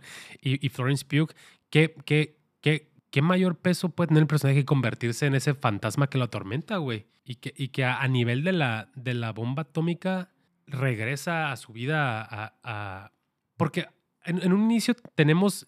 cu- ¿Cuál es uno de los problemas a los que se enfrenta Oppenheimer cuando empieza a obtener estos, estos grandes eh, puestos eh, de seguridad nacional al frente del proyecto Manhattan y sobre todo en el séquito de sus peers este, científicos que a mí me encantó y neta me llenó de felicidad ver al personaje este de pinche eh, Josh Harnett, güey, que es Ernest Lawrence, a que no veía o, o yo no recuerdo haberlo visto desde Pearl Harbor, güey, que es el, el- Recuérdame quién es. ese es el amigo de, de Ben Affleck, güey, el que se chinga a la, a la. Con todo respeto, no aprendí nada de Barbie. a la, en Pearl Harbor, ya ves que es este. No me acuerdo de Pearl Harbor. Ben Affleck es la morra de Underworld y es este otro güey que se llama Danny en la película. Que cuando ese güey se va a la guerra, este, el pinche Ben Affleck, y piensan que muere, se queda con la novia de su mejor amigo. Es el hijo también de. Sale Casey Affleck, ¿no? En- sale en Casey Affleck. Güey, ¿no, no te recordó un poco el papel de Christopher Walt, de Christopher... Sí es Walt, ¿no? Christopher Walken. Walken en, en Inglourious Bastard. Christopher. No, no, no. Tú dices este. El nazi, el, el, el cazador de judíos. Tú dices Christoph Waltz. Que es Walt. ¿No te recordó un poco ese papel, pero como en... No tan excéntrico, pero así condensadísimo ciertos minutos, que es como de... Güey, este, este- esto es el nivel de tensión a lo que Tarantino debería de haber llegado. Que sí lo llegó con Inglourious Bastard, pero que ya nunca jamás llegó. Este güey puede desaparecer a quien él quiera, güey. Y, y nunca sabes realmente cuál es su pedo. Se llama Boris Pash. Y que mencionan que, que luchó en Rusia con los bolcheviques, justamente. Ajá. O sea, que este güey viene Dice, con la "Güey, escuela. Este, este cabrón, su, su mero mame es matar rusos, güey. No, ni le muevas por ahí, güey. Este güey pisteaba con Dostoyevsky. Dostoyevsky se quedaba corto, ¿no? Simón Dostoyevsky ya estaba, ya estaba pinche alucinando, güey. Este güey se de acuerdo, güey. Eh, ahorita mencionaste Benny Safdie, güey. En el personaje de Edward Teller. Y cuando estaba viendo la película, no podía dejar de pensar, fíjate qué curioso, en el libro de Carl Sagan, que se llama El mundo y sus demonios, porque cuando leí este libro, allá por 2013, me acuerdo porque iba entrando a la carrera, güey, hay un capítulo entero que se trata acerca de la bomba de hidrógeno, güey, que es uno de los grandes elementos de esta película, porque como mencionábamos, no solamente te- se trata del, del periodo Es el peligro inminente que no ha llegado, pero que sabes que va a llegar. Exacto, sino también todo el, el pedo Guerra Fría, post Segunda Guerra Mundial, mm, eh, lo- todo el desmadre que pasó. Y, y ahorita que mencionábamos, no sé si, si, si Nolan tenga súper presente es- es- este libro o algo, pero este capítulo habla, habla, abre con, una, con, un, este, con un escrito de Eurípides que dice, dice, el pensamiento del hombre, ¿hasta dónde avanzará? ¿Dónde encontrará límite su atrevida impúdica? Si la villanía humana y la vida humana deben crecer en misma proporción, si el Hijo siempre debe superar la maldad del Padre, los dioses tienen que añadir otro mundo a este para que todos los pecadores puedan tener espacio suficiente. güey. Entonces, ¿Cómo se llamaba la familia de los hermanos? Ah, los, ¿me estás hablando de los Karamazov? ua- por Pues no era el padre un gran pecador y los hijos no cantaban muy Ah, mal las Iván, rancheras. Iván, Iván Karamazov.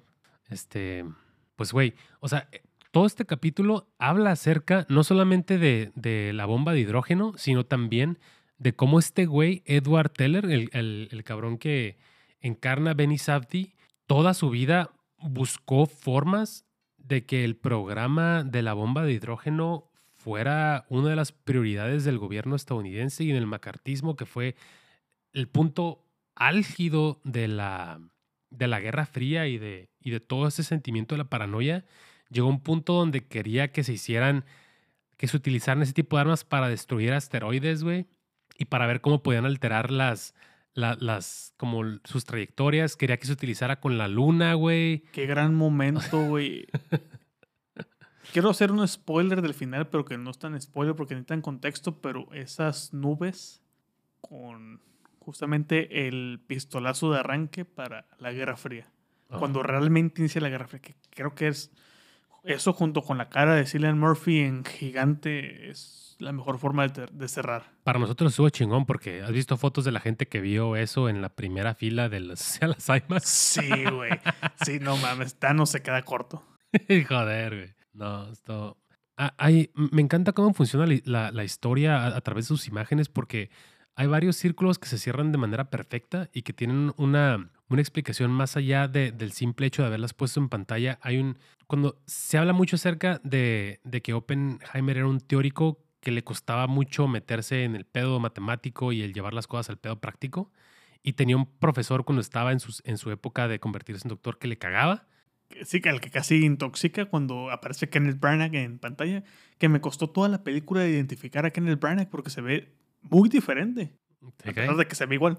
Sí, sí, que es Ni- Ni- Niels Borno, que seguramente vimos para ir a la secundaria en la prepa. Eh, y justamente este, este pedo de la, de la manzana, que a, a quien, a quien realmente él quería, pues, digamos que envenenar a su profe. Y cuando está consciente de lo que puede hacer al- a, la hora de, de asesinar a Niels Bohr, pues la tira la, la, la manzana al- a la basura. Es que tenía un gusano. Em, creo que esta, esta, ah, es, e- esta analogía es la tesis de la película de cómo el ser humano y sobre todo Oppenheimer en este caso ante el conocimiento del el poder destructivo que tenía después lo rechaza y después trata de evitarlo. Y que es- justamente hay un momento, hay un momento de diálogo en la película que es, es que nadie se va a acordar de quién creó la bomba. Se va a acordar de quién ordenó tirar la bomba. Exacto. Y, y, y ese momento pasó. Pues, es- digo, es- es Gary, Gary Oldman se parece a Ricardo Salinas Pliego, güey. Ahí, esa escena, güey, haciendo la de Harry S. Truman, este in- infame personaje en la historia de los Estados Unidos. Em, y, y, y sí, tal cual, después de haberlo conocido y después de conocer realmente todo este... ¿Si era Gary Oldman? Era Gary Oldman, güey. Era- Yo me quedé pensando, ¿es Gary Oldman o no es? Pues es que Sí, güey. Y le dice, sáquenme este pinche llorón, no quiero volver a verlo en, su, en mi al vida. Cry Baby. Cry Baby. Sí, güey. Y, y- y tiene mucho que ver con el aftermath de lo que pasa. Hay, hay que recordar que, que efectivamente, una vez que termina la vida útil dentro de este proyecto de Oppenheimer, y- y creo que no terminé la idea, pero cuando él empieza a ganar notoriedad, y ya recordé por qué no terminé la idea, porque me puse a hablar de Pearl Harbor, güey. Grande Michael Bay. y gran, gran score, güey. Gran score de, de tu tío. Trabaja con Nolan en todas sus películas. Hans Zimmer. De Hans hecho, Zimmer. que qué curioso, güey, que en esta película prescindió totalmente de Hans Zimmer para irse por Ludwig Göransson. Que, a la verga, güey, qué nivel de score, güey. Yo creo, yo creo que Hans Zimmer no hubiera llegado al nivel de, de joder si es cine para esta película con este score. Güey. Y, a lo que iba es que no podían confiar en él desde el inicio. Y por lo mismo, porque este, este cabrón Oppenheimer, si bien no estaba inscrito en el movimiento comunista que, que- que estaba permeando de distintas maneras a través de los distintos países del globo, sí tenía, sí mandaba dinero y sí apoyaba a, a varios movimientos que tenían ese tipo de tintes revolucionarios, como en, en- en la España revolucionaria. de- es que era, 40. era el riesgo más grande de seguridad nacional, pero al mismo tiempo era el...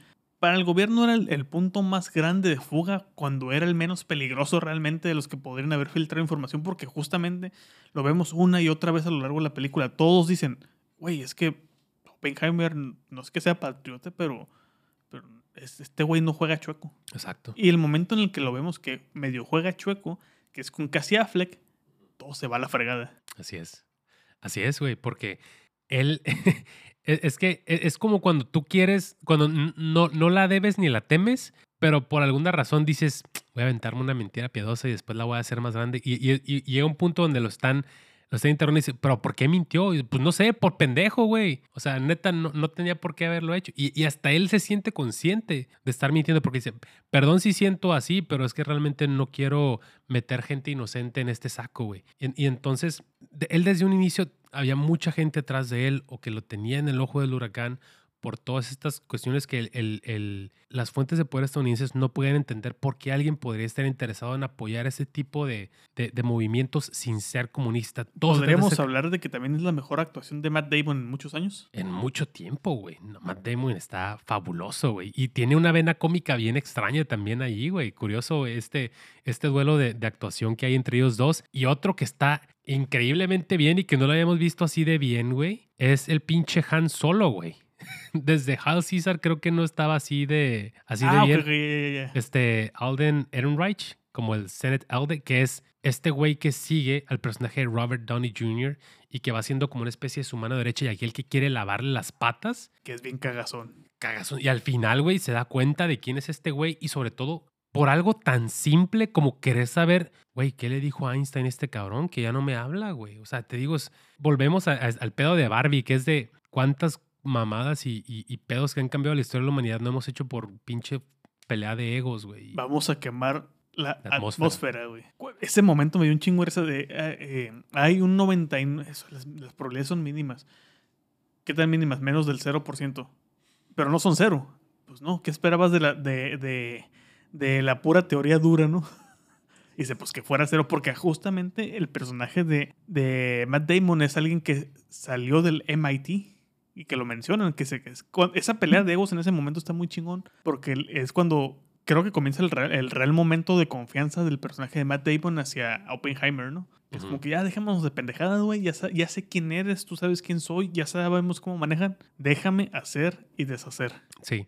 Y, y ahorita que hablamos acerca de esas grandes mentes de- del siglo XX, como lo fueron Bohr y como lo fueron Einstein, estaba pensando mientras veía esta película, si nosotros cuando fuimos a la escuela, cuando estábamos en la secundaria, en la prepa, que veíamos todo este tipo de, de, de grandes pensadores, estaba pensando, ¿los morros tendrán ahorita tan presente como nosotros en su momento las figuras de estos güeyes, más allá de lo que dicen sus pinches libros de texto, güey? No creo.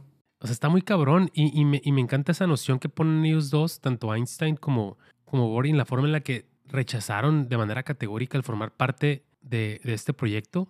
Eh, primero que todo, se sabían detrás de los alemanes. Por ahí vemos a pinche Heisenberg, En que, es, el, que es el güero este de, de la película de, de, de, Snack- de Zack Snyder de los zombies, güey, Army of the... ¿Cómo se llama la última? Army of the Dead. Sí, Army of the Dead. Es el güero ese, pero ahí en modo serio se ve completamente distinto. Ah, el que roba bancos. Exacto, güey, exacto. Que creo que va a salir un spin-off de él nada más. No, ya salió, güey. ¿Ya salió? Sí, salió como a los dos meses de, Verga, ni me de Army of the Dead.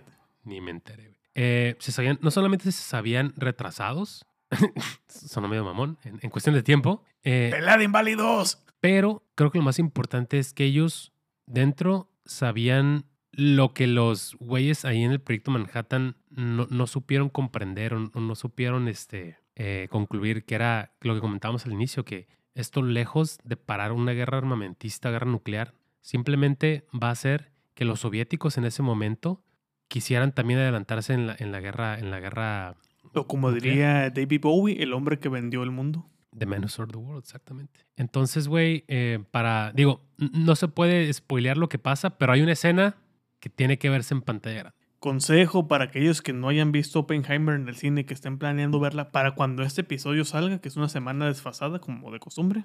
Neta, neta, háganme caso. Edgar ya lo sufrió por no hacerme caso por confundirse de escena. Cuando vean que la bomba truena, la bomba de prueba, Trinity, Project Trinity. cuando Trinity truene, no de... No, no de este No, Matrix. Matrix. Sí, sí. Cuando vean que la bomba truena, la de prueba, cuando truena, en el momento en el que vean un loquito salir corriendo del búnker donde está Cillian Murphy, que, op- eh, a.k.a. Este, Oppenheimer, y que se quite los lentes, cuenten cinco segundos y tápense los oídos. Es un, es un regalo que les dejo ahí, porque les va a vibrar el culo. No nada más el alma, el culo. Cinépolis, por alguna razón, sí, sí- entendió eh, su tarea y no le subió al, a la mitad del volumen, le subió de un 10 al 15, güey. Si, si el top era el 10, le subió hasta el 15 en ese momento y créanme que les va a sacar un pedote porque sí respeta la velocidad del sonido y la distancia a la que están, justamente. Y lo vemos cuatro veces. Sí, porque hay gente que. a- a- los, los militares, los científicos, los güeyes que están en la casa están a distintas. A, Distancias. Distintas distancias, güey.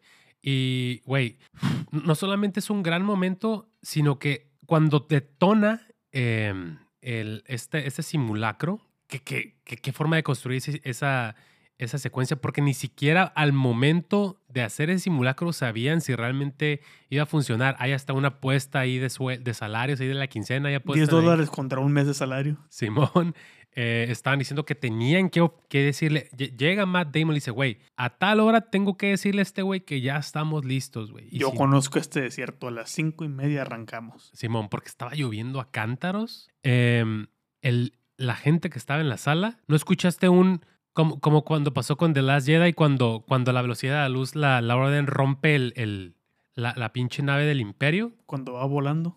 Sí, ubi- ubicas que en The Last Jedi hay un momento donde tienen que evacuar las naves y que, y, y que utilizan la velocidad de la luz para romper un, uno de estos pinches naves cargueros de imperios y, y que, y que el pinche Ryan Johnson lo que hace es quitar el sonido y que nada más se vea la luz y cómo... Sí, sí, que la gente pensaba que nada más iba a ser el flashazo. Ajá, y, y no se escucha. y huevos. Cortaron el audio. No, aquí, güey, la gente, silencio. Nadie habló, güey. Pinche cementerio, güey. Y todos estamos así de, Más pegaron el grito cuando casi se quedaron sordos.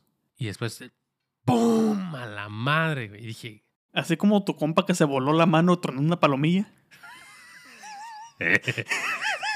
allá en el pinche estado también, allá, ¿cómo se llama el estado? donde Tultepec, güey.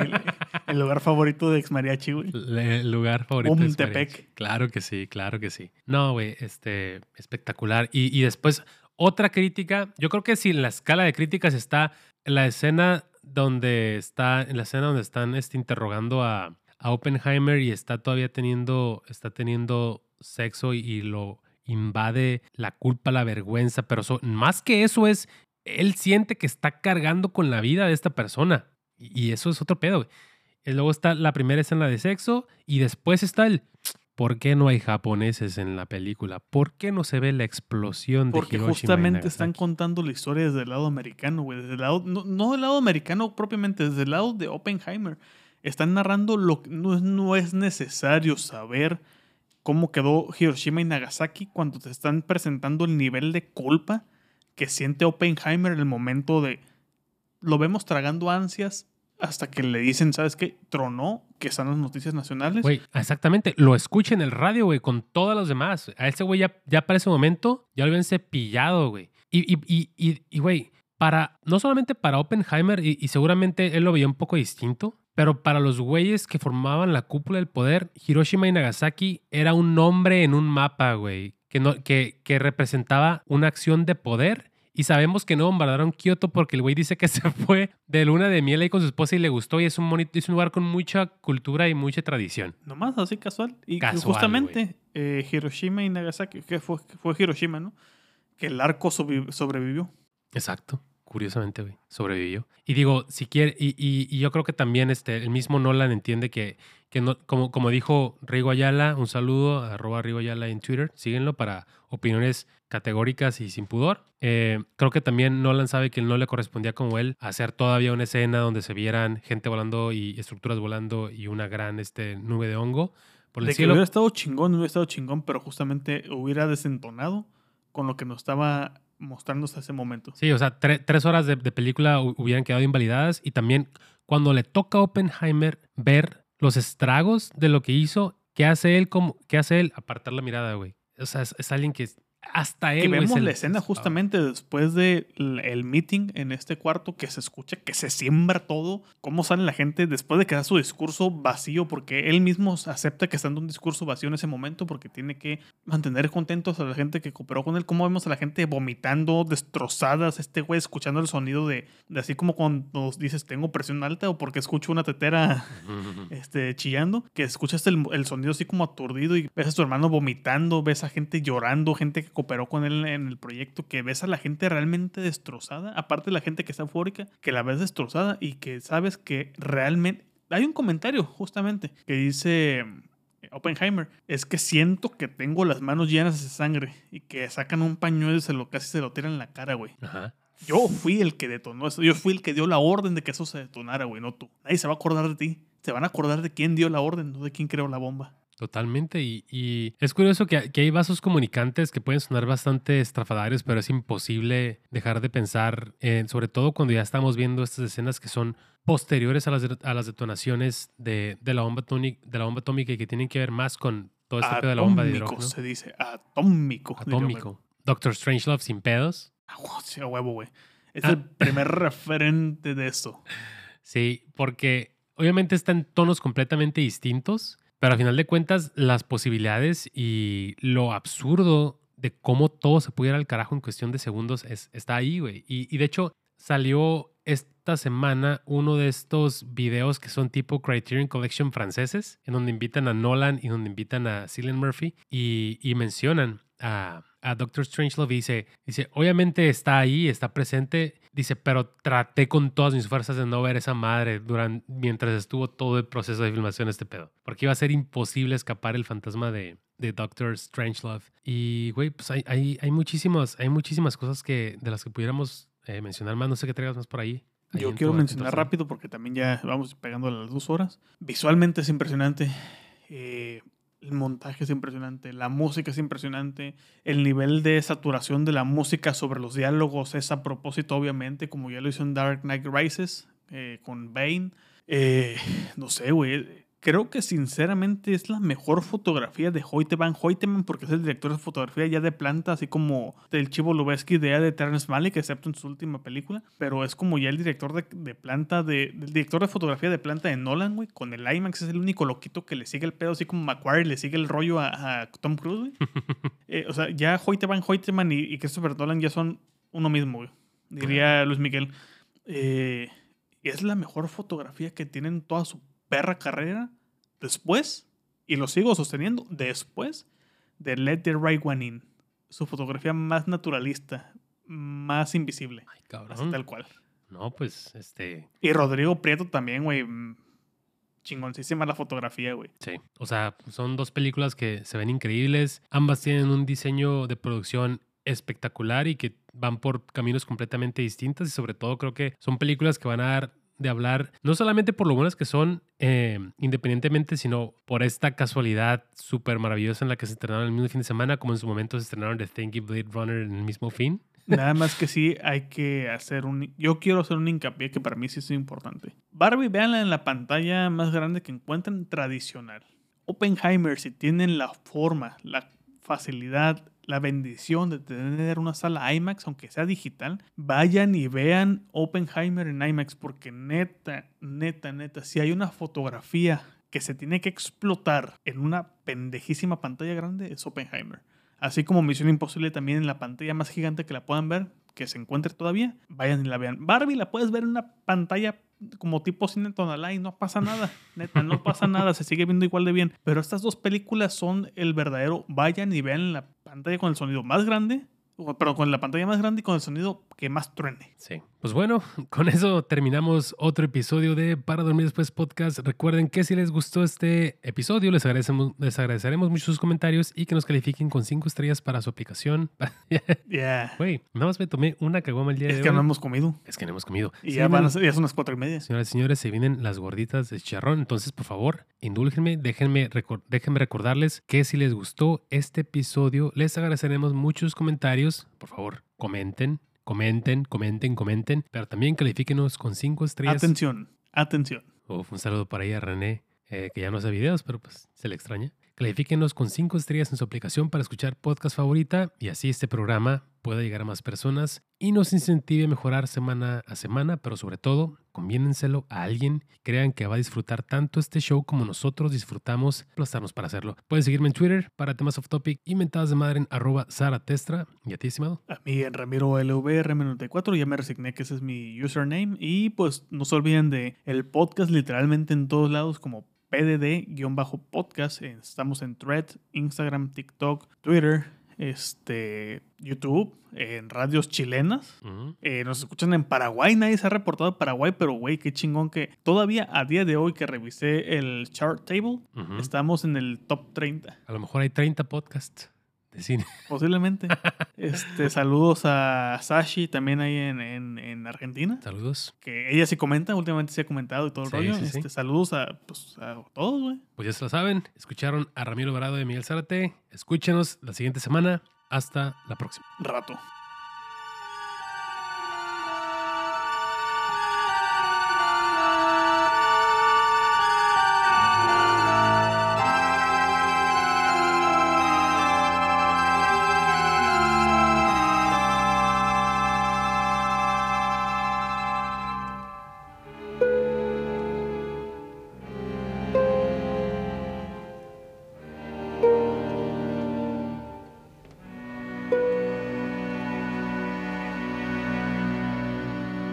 Escena postcrédito, güey, como en las películas de Marvel, me mama que el video que subió Alberto sobre la película de, de Samurai, que dice, uff, la referencia a PDD-bajo. Ah, bueno. Oh, sí, al rato. Escena post